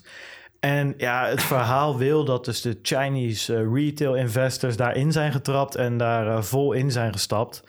En eh, ja, dat nieuws bleek dus niet waar te zijn. Maar wat wel het grappige is, is dat hij alsnog op 210 dollar staat, waar hij eergisteren op 120 stond. Dus het is niet dat hij daarna weer terug is gegaan naar de oude prijs. Nee, maar dat, ik snap die Chinese, Chinese retail investors, waar ze dat dan vandaan halen, dat snapte ik niet helemaal. Ja, alles wat dat- je niet kan verklaren, dat komt uit China. Chinese whales, weet je wel. Nee, maar ook vanochtend echt eh dumpte die wel echt naar 40 dollar of zo terug. Hè. Er werd echt in één keer op Bitfinex 25.000 Bitcoin SV's op eh, gewoon het market verkocht. Dus je ziet een Ja. enorme piek, of, ja zeg je een piek, eigenlijk een dal omlaag. Eh, echt een enorme rode candle, een rode candle. En ja, dat, heeft iemand eh, denk ik gebruik van gemaakt. Ja, dat, dat is wel zo. Want we zitten nu, as we speak, op 207. Maar dat is alsnog, als je serieus gisteren op 120 staat... Ja, tuurlijk is het balen als jij op, eh, wat heeft hij gestaan, eh 244 hebt gekocht. Maar hij is niet helemaal weer in elkaar geklapt. Het is niet, ja, pump en een beetje dump is het. Enorme pump, kleine dump. Klinkt het als iets eh, bekends in de oren? Of, eh? Ja, maar ik denk als, ja, kijk, Nee. als, als die Chinese retail investors die, daar, die op 200 hebben gekocht, ja, die zullen het niet zo snel meer verkopen. Dus je denkt, ja, dat moet toch wel, de, die blijven rustig zitten waarschijnlijk. ja, ja, Ja, we zitten hier dump. echt. eh, Nee, joh, ik, ik heb geen idee. Maar het enige wat we kunnen zien is dat die prijs niet helemaal onderuit is gegaan. Dat is wel interessant. Hey, en ik heb nog een laatste dingetje. Hmm. Um, uh, dat is misschien wel leuk om even te noemen, omdat jij, Rudolf, je vroeg net over die uh, initial exchange offerings. Morgen is er weer eentje volgens mij, of overmorgen Harmony uh, op Binance. nou, dat is het hele traject is geweest. Voor mij 1 juni wordt dat ge getrade. En wat je daar ziet gebeuren is um, bij de ICO's had je altijd seed rounds, pre-sale investors en die, ja, die hadden enorme kortingen en die dumpten dan later op de retail investors. Uh, die gewoon in de ICO hadden meegedaan. En wat je nu ziet is dat uh, Binance en CZ die hebben dat eigenlijk omgedraaid. Dus die hebben zo afgesproken met die projecten van dat de prijs die Binance aan gaat bieden net zo goed of beter is dan die van de seed uh, round investors die anderhalf jaar geleden al geïnvesteerd hebben in zo'n project. Ja, dat is natuurlijk een compleet ja, turnaround of draai eigenlijk van hoe het eerst was. Maar begrijp ik goed dat de exchanges hier met name baat bij hebben? Ja, want er kan niet gedumpt worden door wat je normaal zag. Is bijvoorbeeld, uh, ik kan me Wabi herinneren of zo. Uh, Icon was er nog zo eentje. De Ian Bellina, die is daar groot mee geworden. Um, daar kon je dan, nou, weet ik veel, in de seed round kon je voor een cent een token kopen. In de pre-sale voor 3 cent. En de, de ICO-prijs uh, was dan gewoon 25 cent of zo. Dus als zij uh, op ICO-prijs verkochten, hadden ze al keer 25 winst. En wat je nu ziet, is dat uh, pre-sale investors hebben voor 5 cent gekocht of zo. En Binance biedt het aan voor 2,5 cent. Ja, dat is een complete uh, andere situatie. En maar ja, laat wel direct vraag... die macht zien, hè? Dus die macht van Binance. Ja, precies. En de vraag is nu, want het volgens centrale mij... punt ja. in dit geheel. En volgens mij listen ze ook niks anders meer uh, zonder zo'n IEO of zonder dat ze een dikke vinger in de pap hebben. Dus ze hebben zoveel macht. Iedereen wil op Binance. Dus die projecten die, die, die zijn nu ook gewoon bereid om eigenlijk een, een, een, een seed round investors, de mensen die ze eigenlijk een kickstart hebben gegeven om het project van, van de grond te krijgen. Eigenlijk gewoon, nou ja, noem het een mes in de rug uh, te geven om maar op Binance te komen. Ja, en dat blijft een beetje... Niet dat ik medelijden heb met seed round investors, totaal niet. Maar die macht die Binance dus blijkbaar heeft... dat is wel echt enorm aan het worden. Maar, maar je ziet het nu ook, ik zie alleen maar... Ik, ik volg gewoon dat uh, Twitter-account van ze. En uh, Binance Dex zie ik continu nieuw uh, projecten naartoe gaan. Dan heb je die Binance, ja. Cha Binance Chain... waar ook allemaal projecten mee willen gaan samenwerken... of weet ik veel wat mee gaan doen. Ja, het is echt enorm decentralisatie aan het worden. En ja, ja we hebben pas... ja, het wordt ondertussen misschien wel een probleem zelfs. En pas hebben we natuurlijk die hack gezien. Nou, die hebben ze gewoon met een eigen funds netjes opgelost. Uh, waar je ziet dat de Quadrica of andere exchanges daardoor gewoon wel omvallen. Maar het is wel, uh, ja, hoe lang, hoe lang is dit healthy, weet je wel? Ik weet het niet. Maar ik zag wel, volgens mij, komt nou, er binnenkort, ja. komt er een, uh, de, de CFO of weet ik veel, iemand van Binance naar Nederland. En dan kon je een meet-up, uh, ging die doen. Misschien is het wel interessant okay, om dat nou, soort vragen daar te stellen.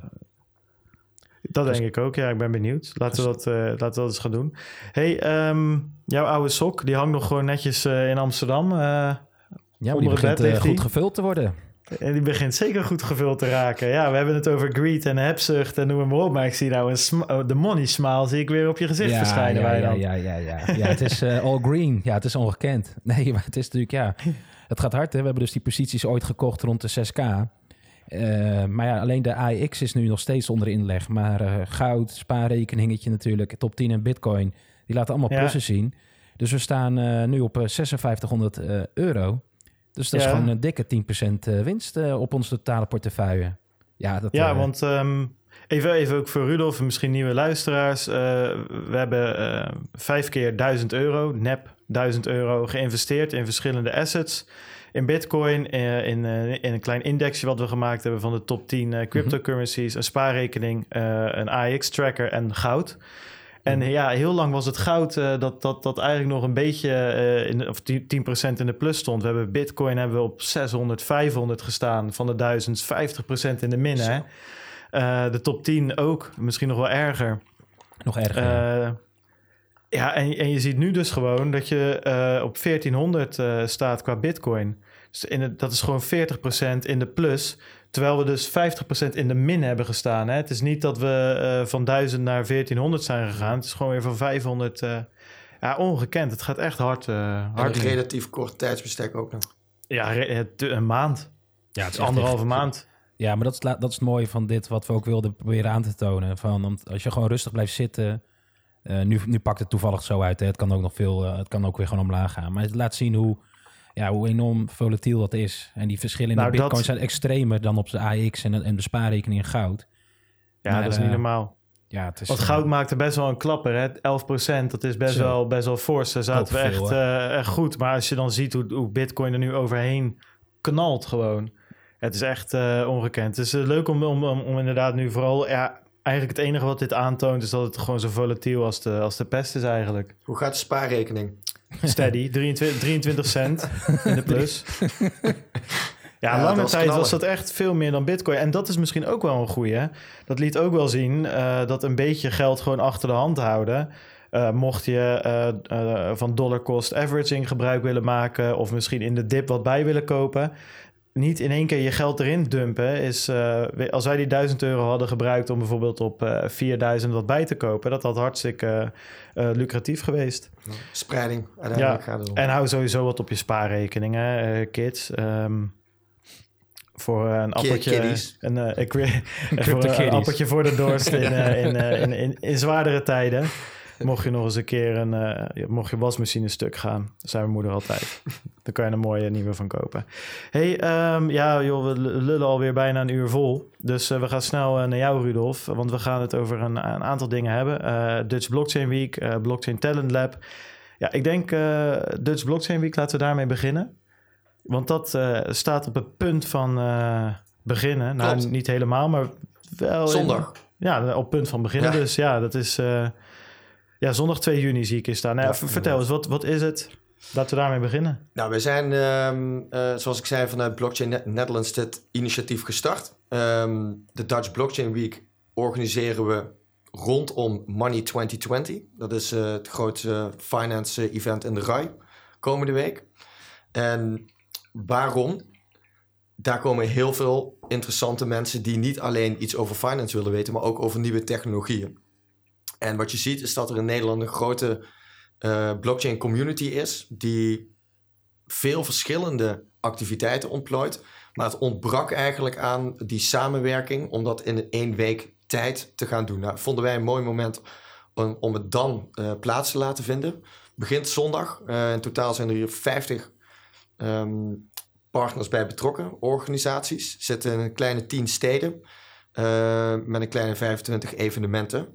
Eh, meeste zijn workshops, conferenties. ehm, en eh, we zitten in de grote steden, maar ook in, eh, bijvoorbeeld in Tilburg en, en in andere steden. En dat betekent in mijn ogen dat we hebben laten zien dat je binnen een relatief kort tijdsbestek met heel veel verschillende enthousiaste partijen een mooi evenement kan neerzetten. En vooral voor een eerste editie, wat een opmars zal zijn naar de komende jaren, ehm, is dat denk ik het fundament.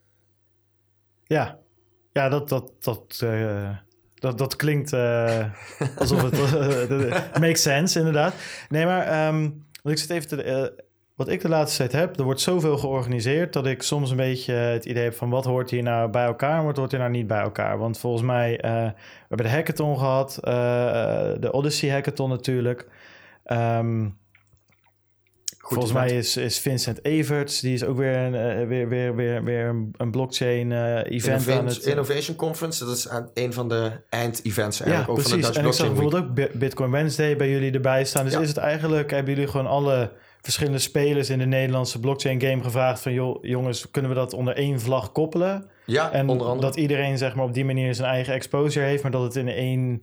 Ja, dat het wat meer de, de, de, de, de, de, krachten eh, bijeenslaan, zeg maar, is. Ja, precies dat. En als je daar dan bij ook nog eh, organisaties kan koppelen, buiten zeg maar de, de meet-up communities en Ja, andere ja. event communities, dan heb je gewoon een, een veel breder aanbod voor, ehm, voor mensen die meer willen weten over wat blockchain technologie nou uiteindelijk is.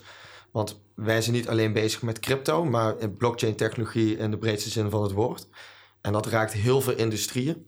Eh, en dan is het ook mooi om te kunnen laten zien van nou, wat heb je met digital identities? Ja, Wat kun je doen op, eh, als ik het bijvoorbeeld heb over eh, VMC met Cosmos, wat zij laten zien op mobility vlak.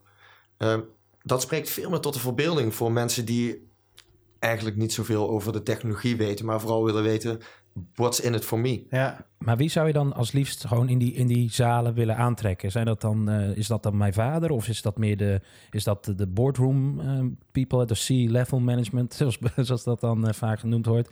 Of wie, wil je- wie, wie spreek je het liefst aan? Of is dat gewoon echt iedereen die wil? Nou, ik denk dat je wel eh, mikt op vooruitstrevende mensen die ehm, graag technologie en innovatie omarmen en willen laten zien dat er met nieuwe technologieën heel veel mogelijk is. Eh, dat we niet in de gebaande paden hoeven blijven te lopen. Eh, dat er alternatieven zijn. En zeg maar de staat, status quo, de bedrijven die nu en organisaties die, die nu eh, de zaken in handen hebben, ehm, die beginnen zelf steeds meer te turnen. Je ziet dat ze ehm, eh, naar nieuwe businessmodellen kijken, dat banken onder andere veel meer samenwerken. Als je kijkt naar energiemaatschappijen, die, die zitten samen in Enerchain, bijvoorbeeld dan een R3. Ehm, er wordt die shift, die begint steeds meer te komen. En ehm, het is mooi om dat ook aan een breder publiek te laten zien. Van dat het niet meer alleen maar je eigen hachje redden is, maar dat het vooral gaat om eh, betere dienstverlening kunnen aanbieden. Meer transparantie, meer samenwerking. En uiteindelijk profiteert iedereen daarvan. Ehm, en door middel van die evenementen kun je laten zien welke use cases er daadwerkelijk zijn. Want dat is vaak wat er gezegd Ja. wordt. Er zijn geen use cases, maar er zijn tal van use cases. Ja, en, en ehm, nou, de, eh, la- la- laat ik Wijnandse vraag ook omdraaien, zeg maar. Hè? Eh, hij vroeg van waar richten jullie op of wie eigenlijk? Maar ehm, wat zien jullie? Wie kopen de kaartjes, zeg maar? Of wat, eh, eh, wie, wie eh, belt jou op en zegt van ik wil hierheen? Of, of zijn, het, zijn het de corporates die hun personeel daarheen willen sturen? Of zijn het inderdaad gewoon mensen zo, zo, zoals Wijnand en ik die erop afkomen? Of onze vaders, zoals Wijnand zei. zeg maar, Ja, heel, heel breed. Dus van corporate, startups. het zijn vaak business owners, mensen die op innovatieafdelingen zitten. ja. Maar ook de eenpitters of mensen die naast hun gewone day-to-day job eh, houden van traden. Ehm, dus het zijn mensen die vaak dan wel business opportunities zien. Die of niet tevreden zijn met hoe zaken op dit moment zijn ingericht. Veel te centraal, veel te grote partijen. En eh, die zijn op zoek naar alternatieven. Eh, dus ik denk niet dat je het kan vatten in ehm, jong of oud. En, Ja. en, en weet je, het is meer in de breedste zin van het woord en de motivatie die mensen zelf hebben. Hey Rudolf, Ja, en het ligt wat... ook... Oh, sorry ja, ga- nee, ja. eh, ja, li- wat, ik wilde zeggen, het ligt er dus aan eigenlijk wat voor event het ook een beetje is. Er zijn heel veel verschillende events natuurlijk. Precies, er gaat er eentje over het recht. Bijvoorbeeld, die organiseren we bij de, eh, het VU. Ja. Ehm, eh, en daar, ja, daar komen we weer meer bijvoorbeeld studenten op af. En wat wij zien sowieso dat de betrokkenheid van studenten eh, uitermate groot is. Wijnand. Ja, dat, dat was inderdaad ook de vraag die ik wilde stellen. Van waarom kies je er dan voor om het op al die verschillende plaatsen te doen? En, en hoe zien dan die workshops eruit? Maar eigenlijk is dus bij die, op de VU met die rechtenstudent is dus al een voorbeeld. Maar wa- waar moet ik Mhm. nog meer aan denken? Ga, kan ik daar ergens leren eh, eh, coderen? Of kan ik ergens eh, eh, bij een consortium mee gaan kijken van... Hey, hoe doen jullie dan die energietransitie op de blockchain? Of waar moet ik precies aan denken? Hoe ziet zo'n workshop er dan uit? En, en waarom kies je ervoor om dat zo decentraal in Nederland te doen? Eh, nou, het decentrale gedeelte denk ik dat jullie wel kunnen begrijpen waarom we dat doen. Ehm, ook omdat je wil schalen en wil zorgen dat mensen en organisaties zelf het voortouw nemen. Dus wij bieden een framework. En daarbinnen doen we natuurlijk wel bepaalde checks. Van, eh, wordt er niet, is het niet pure sales of whatever. Ehm, dus ik denk dat dat het belangrijkste is. Dat je zorgt dat je een framework hebt waarop men kan inhaken. eh, om antwoord te geven op je vragen. Als we bijvoorbeeld kijken naar consortia. In Rotterdam wordt eh, vanuit eh, eh, Anders Campo is dat, vanuit de blockchain community eh, Rotterdam, eh, samen met Hyperledger een workshop gegeven over nou, hoe kun je een permissioned environment opzetten. Eh, tegelijkertijd gaat het over in Amsterdam weer bij het epicenter over tokenization. Dus waarom zou je dingen tokenizen? Uiteindelijk gaat het allemaal om educatie en mensen wegwijs maken in wat blockchain technologie nou is Ja, en wat je ermee kan. Want er zijn heel veel mispercepties. Eh, ook als je zeg maar de, de mainstream media hoort. eh, dan lees ik in één week tijd op, op de Telegraaf dat Bitcoin een fraud is. En dan weer de Bitcoin heeft eh, dit le- level gehaald. En denk, ja jongens, probeer eens gewoon wat objectiever te laten zien. Ehm, wat blockchain technologie nou is en dat het niet alleen een volatiele coin is, maar dat het veel meer is dan dat. Dus het gaat om e- educatie en awareness creëren. Ja. Ja, de, ja ik, ik zit even na te denken over je mainstream media uh, ja, quote eigenlijk. Ik zit ook een beetje te denken, ik, ik, de laatste denk steeds meer dat het eigenlijk helemaal niet zozeer blockchain specifiek is of bitcoin specifiek of crypto uh, specifiek. Um, want ik heb ze ook nog niet zo vaak zinnige dingen horen zeggen over um, andere digitale trends of AI. Uh, Gaat alleen maar banen wegnemen. Zeg, nee, hoor, ja, hoor je dan? Ja, daar, daar geloof ik ook nog wel in, moet ik heel eerlijk zeggen. Um, maar dat is een heel ander verhaal. En die, laten we die, uh, die rabbit hole even links... Daar springen we even overheen. Maar het is, het is natuurlijk... Zijn, het, voor ons is het ook onduidelijk wat bitcoin gaat betekenen. Um, of, of hoe regulatie of regulering een impact gaat hebben. Daar hebben we het net ook over. En, en we weten, we kunnen er van alles over zeggen. Behalve hoe het eruit gaat zien over een jaar. Um, dus ja, weet je, en dat, dat, dat de Telegraaf of, of een andere kant krantjes wil verkopen en daarvoor vooral die prijs fixeert, ja. Daar kijken wel de meeste mensen naar. Dat is ook zo. En, en, en, en de informatie is er soms ook niet. Weet je, je kan wel zeggen, schrijf eens een diepgaand stuk erover. En, en tuurlijk uh, zou dat ook kunnen en zijn er mogelijkheden voor. Maar dan wordt het wel eentje met een open einde waarschijnlijk. Want en dat is niet, erg. Alleen nee, je kan het, zeg maar, eenzijdige berichtgeving. Ja. Uh, dat is het punt dat ik probeer aan te stippen. Ja, nee, en, en, dat vind ik gewoon jammer. Want um, vaak worden alleen de negatieve kanten belicht. Ja. En uh, dat het onzeker is, in plaats van, nou kijk wat het ook mogelijk kan maken. Laten we daar nou op focussen. Nee, dat ben ik helemaal met je eens. Ik denk dat die positieve uh, attitude heel erg, heel erg belangrijk is. En dat dat ook de way forward is. Ja. Dus dat uh, eh, 100% eens. Proberen jullie dan ook wel, uh, zeg maar, dit event ehm, door, door die traditionele media, zeg maar, te promoten? Of gebruik je alleen de moderne kanalen? Of hoe, hoe ziet jullie promotie er überhaupt uit? Nou, we hebben met wat meer niche-partijen um, uh, afspraken. Uh, bijvoorbeeld Bitcoin Magazine NL is uh, een van onze me mediapartners, eigenlijk de hoofdpartner. Dus Wessel die komt daar met zijn hoddelpetje. Van niet uit te sluiten, nee zeker. zeker Precies, superleuk. Die, ja, lachen, um, leuk. Crypto Kanaal, maar ook vanuit Blockchain Talks, ja. natuurlijk een grote community, die promoten veel. Um, we hebben ook de traditionele media aangeschreven. Zijn iets minder ent enthousiast. Ja. Uh, wij denken wel dat dat volgend jaar gaat veranderen. Tuurlijk, voor hen is het ook, en dat begrijpen we heel goed. Als het een eerste editie is, dan moet er nog maar blijken hoe het uh, uiteindelijk uitgerold zal worden. Maar dat, ik denk dat ze daar volgend jaar op terug gaan komen. Ja.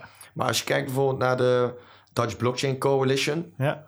Die, uh, want we, we hadden het net ook over um, zeg maar de positie in Nederland van blockchain dat uh, de Dutch Blockchain Coalition doet hele goede zaken. Uh, niet alleen in Nederland, maar ook op internationaal vlak binnen de EU. Ja. Um, zij belichten heel erg de, of benaderen het vanuit een corporate overheid uh, perspectief, waarbij de lobby heel belangrijk is. En wat wij juist proberen te doen, is die aansluiting daar te vinden met de start-ups, kleine communities, MKB. En in die zin is er een goede match. Ja omdat je kan zorgen dat je daarmee het hele spectrum bij elkaar brengt. En dat is het allerbelangrijkste. Dus die zijn, uh, de Dutch Blockchain Coalition is ook aangehaakt? Dutch Blockchain Coalition supported. Oké, okay, ja, nee, heel tof. We hadden een tijdje terug Frans van Etten uh, van de Dutch Blockchain Coalition mm -hmm. uh, hier in de studio. Ja, ik vind het vet om te zien dat, uh, nou ten eerste dat we heel veel van de mensen die jij noemt in de studio hebben gehad. Dan zijn we toch ergens toch wel goed bezig geweest in onze zoektocht om de relevante mensen hier aan tafel te hebben. Maar ook om te zien dat dat nu allemaal bij elkaar komt en iedereen op zijn of, of haar manier een, een steentje bijdraagt.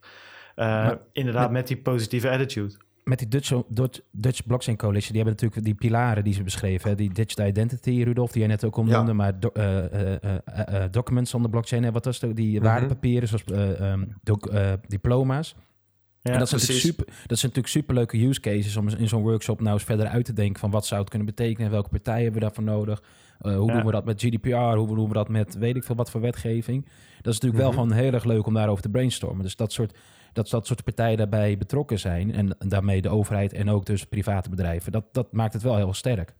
Ja. ja, vooral die aansluiting is denk ik heel belangrijk. Want uh, als, als je kijkt naar startups kunnen vaak niet met één mond spreken. Uh, en als je middels een, een, een, stichting uh, gemene delers kan identificeren waar men tegenaan loopt, dan uh, kun je ook weer naar een Dutch Blockchain Coalition toe. En kunnen zij daar ehm, zeg maar hoger in de boom gaan, gaan kijken wat er veranderd kan worden. Ja. En ehm, dus, dus indirect zijn er, hè, want ik weet dat er dat, eh, wie daar zijn aangesloten bij de Dutch Blockchain Coalition, staat trouwens ook gewoon op hun site. Maar er zitten wat grotere corporates bij. Klopt. Eh, en ik weet dat, eh, moet je me even weer helpen hoe die, hoe die heette, maar die, die de Blockchain Innovation Conference, dat is van, van Vincent, Vincent ja. Daar weet je, dat, dat is bij ABN, hè, Mhm. wordt, dat, wordt Ja. dat gehouden bij ABN AMRO in het, in het hoofdkantoor volgens mij. Zit ook in de DBC. Eh, ja, klopt. Die zitten er ook bij, inderdaad. Ehm, dus er zijn wel corporates, eh, eh, grote bedrijven die hier aanwezig zijn. Ehm, is er nog meer dan, dan, dan de bekende naam? Want dat ABN... eh, IBM onder ja. andere. Ja, Ja. Deloitte heeft een bijdrage geleverd. ja, maar het is niet alleen zeg maar, de partijen die zelf iets hosten, maar de sprekers komen ook vaak van grote partijen af. Ja, precies. Heb je daar voorbeeld? Of misschien is het een, een, een andere vraag die we hebben, hebben staan die een beetje aansluit hierbij. Waar kijk jij nou het meeste naar uit? Eh, qua sprekers, kan je eens wat noemen waarvan jij denkt van... nou, dat is toch wel heel tof dat, dat, dat die langskomen? Ehm, het zijn er zoveel. Ja. Dus het is moeilijk om dan eh, eentje te Het kiezen. mag er meerdere zijn dat je zegt van Ehm, nou, deze, deze naam of, of dit vind ik, deze workshop eh, vind ik heel origineel of tof. Ja, ik vind Blockchain for Humanity Ja. denk ik wel een, eh, een interessante. Als je kijkt naar eh, blockchain use cases, dan is vaak de insteek heel eh, humanitair en heel sociaal. Maar onderaan de streep is het vaak niet het geval. Dus dan wordt het meer als een...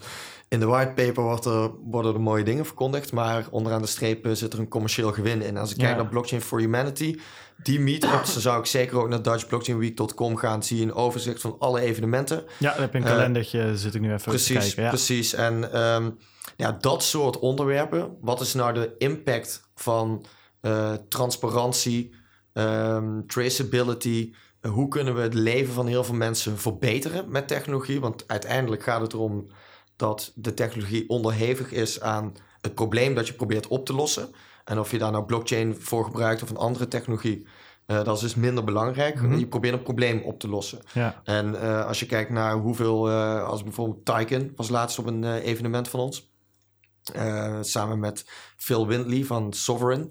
En zij toonde heel erg goed aan dat ehm, eigenlijk verwachten wij dat met de digitalisering veel meer mensen een identiteit hebben. Ja. Maar wat blijkt, en dat was voor mij best wel shocking, dat steeds meer kinderen geen identiteit hebben, percentueel en ook in absolute getallen. Dus op, die worden geboren en die hebben geen enkele papieren bewijsvoering van Ja. dat zij ergens vandaan komen. En met daarmee heel veel negatieve gevolgen als eh, niet naar een ziekenhuis kunnen, niet, naar, eh, niet geen bankrekening kunnen openen. Er zijn allerlei voorbeelden daarvan. En Ja. dat, dat vind ik mooie, mooie use cases. Om... ja, Tyken is sowieso een... eh, want dat loopt nog steeds goed. Ja, we hebben net funding opgehaald. Dus eh, ze doen het goed. Ja, heel tof om te horen. Ja, we hebben ze inmiddels ook anderhalf jaar geleden. Toen, eh, toen hebben we... Misschien moet je Tij weer eens uitnodigen. Ja, nou ja, we, we moeten zeker eens doen. Maar wij hebben toen... ehm, Wat tweakers die- zijn we geweest. Ja, ja, bij Tweakers, maar daar sprak hij Engels. En wij Mhm. dachten dat hij eh, eigenlijk alleen maar sowieso Engelstalig was. Hij kan wel een woordje in het Nederlands. Ja, precies. Dus dat, nou, we moeten gewoon, we moeten gewoon eens contact, eh, contact opnemen. Dat is heel tof. Eh, hij had een heel tof verhaal toen. En het is vet om te horen dat dat gewoon nog doorloopt anderhalf jaar later. En dat het niet een, een, een, een, een stille dood gestorven is. Nou, wordt Ja. links en rechts wordt die, dit gewoon wel vaker genoemd worden als voorbeeld. Dat dat ja, ja. Had toen een persoonlijk voorbeeld uit zichzelf, hè, dat hij dan waar hij terecht was gekomen. Precies. En, eh, ja. dat, dat spreekt tot verbeelding, zoiets. Ja, ja, en ook heel veel mensen die dat dan niet begrepen, omdat wij dus inderdaad wel geboren worden met allerlei identiteitspapieren en rijbewijs, eh, weet ik wat allemaal wat we hebben. Dus er kwamen Mhm. ook allemaal vragen uit de zaal toen de tijd van ja, maar waarom is dit eh, een use case? En, en juist ja, dat toen het- vertelde hij zijn eigen verhaal, inderdaad. Precies. En toen liet hij zien van ja, Ja. Dat, voor, voor heel veel mensen is dat misschien niet zo. Maar ja, het is meer dan alleen deze zaal of hier in Nederland. Ja, dat is zeker Ja. een mooi verhaal. Nou, ik denk ook dat eh, eh, bij Venture Rock organiseren we een eh, evenement over. eh, want het, ik denk dat het wel aansluit op die regulations waar we het net over hadden. Over new token models. Ja, Eh, waarbij ehm, vanuit verschillende perspectieven, vanuit zeg maar de meer de capital market, meer vanuit de technische hoek ehm, en vanuit eh ICAC die eh, modereren dat, eh, laten zien van wat zijn nou de mogelijkheden en waar gaan, wat zijn de trends. Eh, ik denk dat dat interessant is voor mensen om, eh, om te gaan zien. ja. ja zeker. Klinkt, eh, klinkt goed. Ik, ik, ben, ik ben benieuwd. Kom vooral langs. Ja, want hoe werkt dat? Um, want ja, je, je koopt geen kaartje voor, voor de Blockchain Week. Nee, je kiest uit welk evenement je interessant vindt. Sommige zijn gratis. Je hebt bijvoorbeeld met VID heb je zelfs een online sessie. Mm -hmm. um, waarbij, uh, waarbij ze ook volgens mij zelfs een prijs uh, weggeven voor de beste vraag. Um, verder kun je dus per event checken wat het kaartje kost. van een grote conferentie zoals de Blockchain Innovation Conference. Goed, dat, dat zijn prijzige evenementen. maar je kan voor 5 euro ook naar een heel interessante meetup. Het komende maandag bij het Epicenter organiseren we een, een mooi event. Ja, dus ik zou, uh, daarheen ja komen. en ik zag Bitcoin Wednesday er natuurlijk tussen staan. Hè? Dat hebben we wel vaker genoemd hier. Mhm. -hmm. voor, ik zag trouwens, Jan die postte dat ergens. Voor mij komt Toon Vees langs. Dat is Ja, die natuurlijk wel een bekende ook naams. Ja, die zag Dat, ook is, staan, ja. eh, dat, is geen gekke, dat zijn geen gekke sprekers. En dat is twee tientjes, max. Dus dat... ehm, vorige keer hadden ze natuurlijk Craig Wright... Volgens Ja. mij was het uiteindelijk ook eh, wel, wel geslaagd. Volgens mij eh, wa- was er geen gevecht uitgebroken daar. Dus dat eh, was ook goed om te horen. Nee, dus er zit een beetje voor ieder wat wils tussen. Ja, kijk, je hebt natuurlijk inderdaad... volgens mij Money 2020 zelf is natuurlijk ook vrij prijzig. Ehm, Ja, dus ja, dat is, dat, is, eh, dat is alleen voor de Chinese whales, eh Wijnand. Dat, eh, De haalbaar. retail investors. ja, precies. Ehm, voor de institutional investors. Eh, maar er zit ook genoeg eh, eh, voor, voor, de, voor de kleine garnaal zoals wij tussen. Ehm, ja, eh, heb heb jij nog vragen over de Dutch Blockchain Week? Wijnand, Nee, ik ben wel benieuwd naar de, de, de stap, denk ik, naar de, de Talent Lab, waar Rudolf dan ook Ja, bij, bij precies. ik wil nog wel één ding graag over de Oeh. Dutch Blockchain Week Ja, zeggen. nee, want, ja, eh gooi ehm, het, is een, het is een trial. Ja. We gaan met z'n allen, met heel veel verschillende partijen samen, proberen aan te tonen dat, het een, eh, dat we vanuit die community zelf een sterk en divers evenement kunnen neerzetten. Ja. En voor ons is ook die feedback heel erg belangrijk.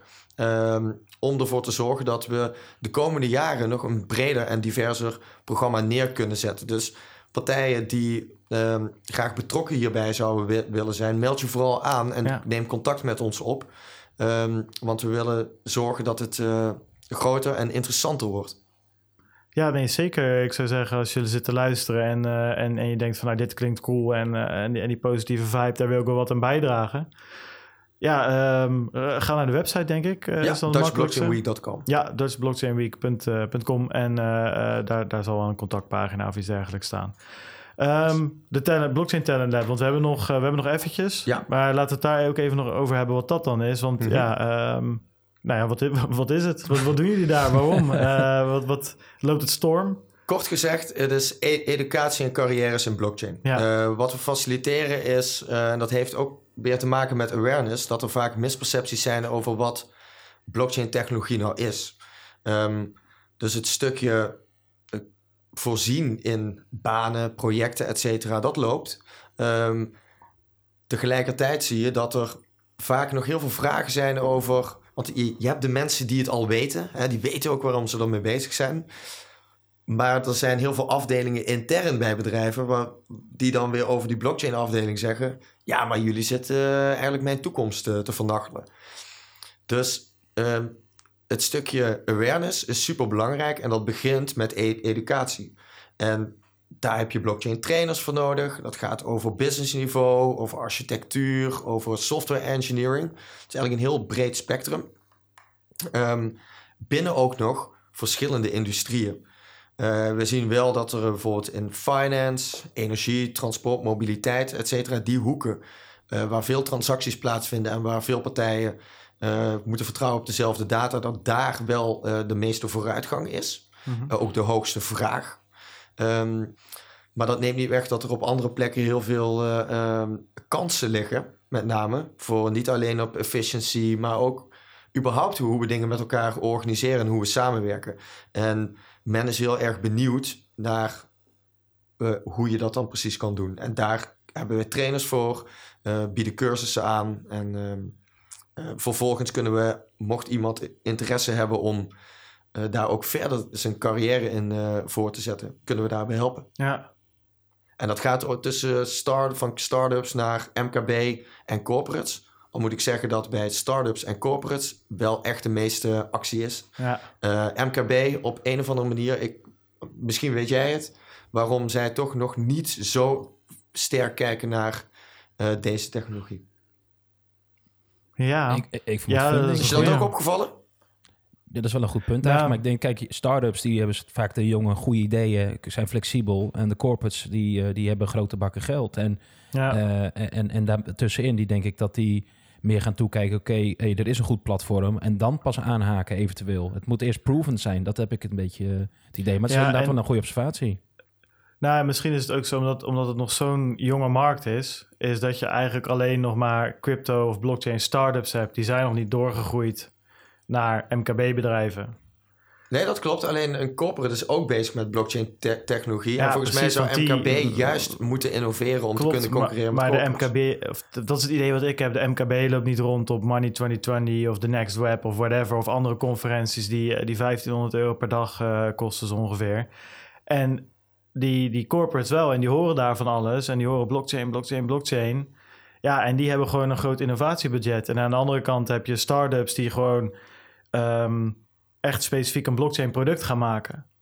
En ehm, ja, een MKB'er, ja, ik snap het ook wel, weet je, als jij een, een, ja, een, een, een bol.com bent of zo, iets in die richting, ja, dan, dan, dan zou ik ook zeggen van, nou, dan wacht ik eerst wel even af wat Amazon gaat doen. En eh, dan, dan pakken we dat dan wel op daarna.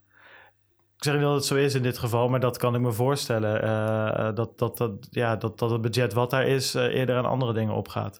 Ja, ik denk dat er vooral heel veel kansen voor hen liggen. en denk die worden zeker, misschien ja. op dit moment nog niet optimaal benut. Nee.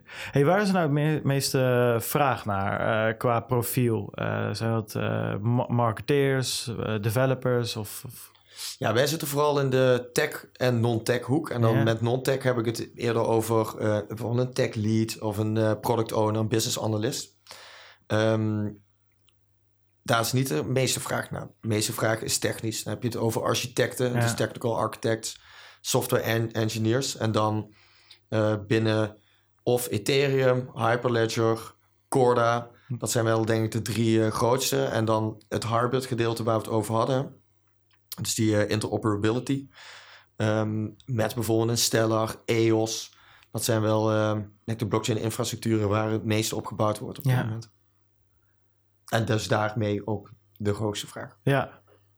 Ja, ik Stef, eh, ja, ik weet niet, als jij een vraag hebt bijna aan je gooit hem er tussendoor. Ik gooi hem er tussendoor. Ja, ja, ja, want er zit, dus, ik stel, er zit nu een kleine lek in dat ik eventjes even een seconde moet wachten, want eh, eh, anders zit het door elkaar heen te tetteren. Ja, Ehm ik zit op jullie website te kijken, dat, dat, dat is een landingspagina Ja, op dit klopt. moment. klopt. We zijn eh, samen met onze partner eh Vikas Panda. Hij is eh eh, tech lead van Hyperledger ook. Ja, en betrokken bij ehm, Access Exchange platform, waarbij zij ehm, ehm, eigenlijk tweedehands ach- eh, spullen, ma- materialen verhandelen. ja, Eh, hij is, eh, heeft ook een eh, software engineering bedrijf en eh, de website wordt op dit moment eh, herbouwd. En eh, we zijn binnen een week live. oké. We zitten nu in de demo-versie nog de laatste testen te doen en dan gaat die, eh, gaat Maar die hoe live. gaat dat, eh, of wat voor functie vervult? Wordt het tot een soort van platform waar ik een beetje kan kijken naar vacatures? Of, of Onder andersom? andere. Dus je krijgt in principe twee grote eh, vlakken te zien, waarbij je eh, ziet of cur- cursussen, trainingen of jobs. Ja, Eh, en daar krijg je een overview te zien van eh, en kun jij zelf eh, kiezen wat voor jou relevant is. Proberen mensen dus ook wegwijs te maken in wat hun niveau is. Door een soort quickscan aan te bieden. Ehm, en daarmee kunnen ze weer verder in de funnel zien wat het beste bij hen past. ja. Dus ik kan daar eh, eh, straks eens gaan kijken of daar wat voor mij tussen staat. Absoluut. En dat kan zijn een, een, een crash course van Ja. blockchain in a day. Dat kan zijn een driedaagse Hyperledger course. ehm, tot aan dus vacatures, Ja. stages. Maar bedrijven die kunnen daar dan eh, aan de andere kant van het platform ook kijken als ik mijn profiel heb geüpload of, of, of, of er juiste mensen tussen staan voor ze. Ja, we zijn aan het kijken naar die mogelijkheid. Alleen eh, de ervaring leert Ja. dat eh, uiteindelijk partijen op zoek zijn naar hele specifieke personen. En dat je dat in een cv eh, niet eh, naar Ja. voren kan brengen. Dus ze worden op andere, de soft skills zijn uiteindelijk vaker veel belangrijker dan... Maar helpen jullie daar dan ook in om, dat te... Ja, ja. dus kijk, die hard skills die kun je bepalen door testen te doen, Ja, door ja. die cursussen te halen. Ehm, soft skills, eh, die achterhaal je door uh, persoonlijkheidsgesprekken, zeg maar, assessments. Ehm, en daarmee kun je een veel betere en langdurige fit voor elkaar krijgen. Ja. ja, daar ben ik het wel mee eens. Jij ook, Wijnand? Ja, nou, ik denk dat Gelukkig het, maar. Zeker is met weet je, al die developers waar je continu tekort hebt. Dus als je dat zou kunnen matchen of mensen daar kunt bij helpen, denk ik wel dat dat, dat handig is. Ja, zeker weten. Ja, ja ik zit even te kijken wat. Um, ja, ik weet niet wat we hier nog. Het is heel duidelijk. Het is gewoon een heel, heel duidelijk idee en product volgens mij. Is zelf nog wat. Uh, want, want ja, wanneer zijn jullie daarmee begonnen? waarom ben je daar eigenlijk? Want jij bent een van de uh, co-founders, ja, of een van de founders, om het dan maar zo te noemen. Wat was het idee erachter? Zaten jullie bij elkaar en dachten van, nou ja, je gaat, je gaat een blockchain vacature site starten om het even heel oneerbiedig te zeggen. Hoe komt dat in je op en waarom, waarom zag je daar die, die kans liggen? Nou, ik uh, ben mede-eigenaar ook van een tech recruitment uh, bedrijf. Ja, en, uh, ja toen dat is de link snel gemaakt. Ja, exact. Ja. En toen in 2000, eind 2016 begonnen met die evenementen te organiseren, omdat we een gebrek zagen aan elk use cases. En ik ben op zoek naar wat is de toepasbaarheid van blockchain. Ja. Op een gegeven moment uh, begonnen klanten en ook uh, software engineers aan ons te vragen: heb je niet ook uh, wat functies in, in, in de blockchain space? Nou, dat groeide en groeide. En op een gegeven moment kwamen we erachter dat eigenlijk de awareness, zoals ik al noemde, te laag is. Mensen hebben gewoon niet genoeg kennis over blockchain. dus zeiden we: laten we een, een, een totaaloplossing gaan bieden. Blockchain Talent Lab, waarbij mensen en opgeleid worden, bijgeschoold en dat we ze vervolgens ook kunnen helpen aan die baan of verder in hun carrière. Ja. En daarnaast hebben we onze communities. Dus kunnen we hen ook meteen uh, linken met andere interessante partijen, met uh, andere geïnteresseerde mensen. En zo probeer je zeg maar, in het totaal de industrie verder te brengen. Ja. En de mensen die moeten het uiteindelijk bouwen. Um, en daarom zijn zij wel van vitaal belang. Ja, nee, ik denk dat de mensen uiteindelijk uh, nu nog wel, als we nog geen AI hebben. Hè? komen eraan. ik, uh, wij, Wijnand, een meter boven uh, Wijnand die weet hoe, uh, hoe snel ik daar in de, in de rabbit hole kan, nee, kan duiken. Dan, ja, dan gaan we weer. Oké. Okay. Weer, weer, weer.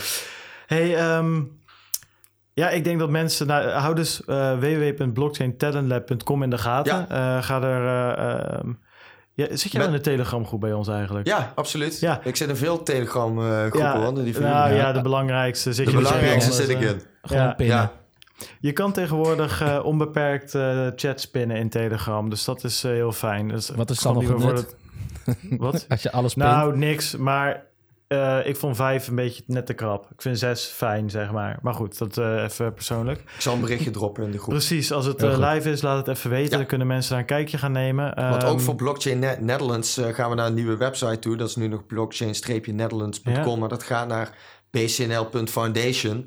Ehm, na de Blockchain Week, omdat we nogal daarop gefocust zijn. Oké, nou, uh, je hebt bij deze permissie om, uh, om, om die berichten in de, in de, in de chat te gooien. Dus ja, ehm, ja, ik weet niet, Wijnand, of jij nog voor de rest uh, vragen hebt. We zitten alweer, we zeiden het van tevoren al, de tijd vliegt voorbij uh, als je eenmaal, als je eenmaal Ja, zit. het is heel gezellig ja, en uh, informatief. Dus ja, ja, dat ik, ik, ook ik, vind, ik vind het jammer dat ik er precies in deze week niet bij kan zijn. Ga jij nog naar iets toe, Bart? Dan ben ik benieuwd. nou, dan moet ik even kijken. De week eigenlijk, ik ga eens even een kijkje nemen. Um, wat, wat vind je leuk? Zo, nou, ik, ik, ik, ben wel een paar keer bij uh, Bitcoin Wednesday geweest. Dus misschien dat ik daar even een kijkje neem... als mm daar nog wat andere mensen in de groep heen gaan. Um, ja, ik, ga dit eens rustig doornemen, denk ik. ik um, Vooral doen. Nou, in Rotterdam, uh, moet ik zeggen, welke dag is het in Rotterdam? Uh, meerdere dagen. Oké, okay, nou dan ga, ik dat, dan ga ik dat rustig uitzoeken. Maar dat vind ik misschien wel even leuk om een kijkje te gaan nemen. dat is eindelijk iets in, in Rotterdam. Nou, de Verge Meetup, uh, die was ook in Rotterdam, uh, zag ik in, in de chat langskomen. Anyway, eh, ja, ik zou zeggen tegen iedereen... Um, ga eens kijken uh, op, op, op www.dutchblockchainweek.com. Kijk of er wat tussen staat en dan koop een kaartje en ga erheen. Ja, laat ons weten um, als je ehm, gaat. Wat zei je? Sorry, Wijnand? Ja, en laat ons weten in de channel waar je heen gaat. Dan, misschien, ja, nee, zeker. Dan meerdere, meerdere mensen weten meer dan één iemand. Dus dan, dan kunnen we dat eens kijken. Ik ben, ik ben heel benieuwd. Um, ja, waar ga jij heen? Ja, meerdere dingen neem ik ja, aan. Maar... Ja, ik ga naar uh, sowieso onze events die we zelf organiseren. Ja. Uh, we naar die Blockchain for Humanity ja. toe gaan. Uh, Blockchain Innovation Conference. Ehm, dus eigenlijk een tal van, uh, van, van events. Ja, ja cool. Ja. Nou, wie weet dus lopen elkaar... te zien. ja, ja Wijnand ga je niet zien. Dat kan ik je nu al Kan je zeggen. niet inbellen? Ja, dat weet ik niet. dat ligt aan of je het aanbieden. Ja, ik heb, ik heb gehoord dat jij keynote speaker bent, uh, Wijnand. Ja, ja ik, ik plug gewoon, ik plug erin hoor, dat maakt niet uit. Ik ben er. Ja, nee, met donderdag zitten we. Er wordt gefilmd op meerdere plekken, dus uh, dat zou je in de gaten kunnen houden. Oh, als er livestreams zijn, dan, uh, dan ben ik zeker wel op de geïnteresseerd. Dat wordt dan vermeld ook bij het event zelf. Oh, cool. Oké, nou oh, cool. top. Oké, okay, dus uh, www.dutchblockchainweek.com en uh, daarnaast natuurlijk ook www.blockchaintalentlab.com. Uh, Rudolf, thanks. Leuk dat je er was. Zeker voor je flexibiliteit op zo'n korte termijn. Jullie en, bedankt. En ik vond het hartstikke gezellig. Um, vind je deze, deze podcast leuk? Uh, join dan onze Telegram groep en uh, volg ons op Twitter. De links kun je, kun je vinden op www.stosieradio.nl en daar kan je ons ook op diverse manieren steunen. Mocht je dat willen um, en mocht je wat bitcoin over hebben in, in deze mini bullrun die we nu ge gehad hebben. En, um, maar hou het anders gewoon uh, ook zelf als je het niet kan missen. Hè? Dus uh, wij, wij komen prima rond, zonder donaties ook. Wijnand, ik denk dat dit... Uh, ik heb minder stress dan vorige week, moet ik zeggen. Want toen stond ja. ik echt... toen moest ik zoveel dingen in de gaten houden of die goed gingen. En, ja, deze is, week is het volgens mij allemaal goed afgelopen. Een simpele setup dit keer natuurlijk. Hè? De vorige keer hadden we Sandcaster ertussen. En nu, ja, nu lijkt dit wat soepeler te gaan. Toen stond je laptop bijna te fikken. Ja, mijn laptop die, die, die smolt af. Ja, en dat was ook met die video. Hè. Die hebben deze week al sowieso er al even niet bij gedaan. Um, dus uh, nou, hopen dat dit helemaal goed is gekomen. Maar dat gaan we pas zien als we gaan editen. Dus uh, dat, uh, ik heb er alle vertrouwen in. Maar thanks weer dat je erbij was. Succes in Zwitserland. Hoe is het daar voor de, voor de ongeruste luisteraars onder ons? Even een update van jou. Nou ja, eigenlijk best wel goed. Het, uh, nu hartstikke mooi weer. En we zijn echt, uh, ik moet wel zeggen, wat ze hier in Zwitserland doen, uh, ja, best wel cool is. Hè? Dus ik zit bij het PwC Zwitserland team. En ehm, ja, we zijn best wel bezig met diverse en verschillende projecten. En ik moet wel zeggen dat het heel inspirerend is om te zien dat, dat, wat hier allemaal mogelijk is. En welke producten er, aan welke producten er gewerkt wordt. En ehm, dan denk ik, nou ja, het zou heel vet zijn als we daar gewoon ook al eens met 10% op korte termijn in Nederland zouden kunnen krijgen. Want uh, ja. ze lopen hier wel duidelijk ver voorop. Ja, het is dus wel echt, uh, ze noemen het wel eens Crypto Valley, maar dat is dan ook wel waar. Ja, dus ik moet wel zeggen, elke dag is vol meetings en uh, ik ben bij allerlei type bedrijven en dat gaat way over mijn head af en toe. Dus naar codes te kijken of nou weet ik veel wat. dus ik kom elke avond laveloos thuis en dan niet van de drank, maar gewoon van vermoeidheid. dus het Ja. is, uh, ja nee, het is echt heel inspirerend om hier te zijn. En van het weekend ga ik even naar uh, Zoek terug. En dat is de Crypto Valley uh, van, van Zwitserland. Ja. Dus als ik daar nog wat leuke crypto dingetjes op straat tegenkom, dan, dan gooi ik ze in de channel. Dus, en dan, zo niet, dan zit ik in de zon ergens een pilsje te drinken. Maar het is, nee, ik moet echt zeggen, het, het is echt, ja, meer dan ik had verwacht zelfs. Oké, okay, nou cool. Misschien is het leuk om, maar daar moeten we nog even over hebben. Maar misschien is het leuk om een, de, de, de, de, de Zwitserland-update erin te gooien, even kort elke week. Ja, volgens mij zie je, daar, zie je daar hartstikke leuke dingen die hartstikke relevant zijn. Ja. Aan, aan een meertje in zoek ja, met een biertje. Dat, het, is zo, het is zo jammer dat ik niet echt over specifieke klantdingen mag zeggen. Want dat spreekt wat meer tot verbeelding. Maar ik, ik, als dit, deze trip klaar is, zal ik eens even in overleg gaan van op welke manier ik wat kan delen. Maar ik denk dat dat wel echt heel heel interessant kan zijn voor uh, de Nederlandse markt. Zeker weten. Ja, maar misschien ook weer qua trends en dingen die je daar, uh, die ja. je daar ziet. Ik bedoel, daar komen zoveel mensen samen dat je daar wat dichter op het vuur zit dan, dan, dan hier in Nederland. Maar dan gaan we kijken hoe we dat, ja, hoe we dat kunnen doen. Want het spreekt voor zich dat we niet zomaar klantinformatie kunnen geven. In ieder geval, thanks dat je er weer hebt ingebeld op je, ja, op je vrijdag. Bedankt. Jullie bedankt. Ja, jullie ook een vrijdag, toch? Ja, dat is ook weer zo. Crypto ne never sleeps, hè, zeggen ze wel eens. Dus, uh, lekker gewerkt. Top. Nou, in ieder geval uh, iedereen ook bedankt voor het luisteren en, uh, en graag tot volgende week. Adios.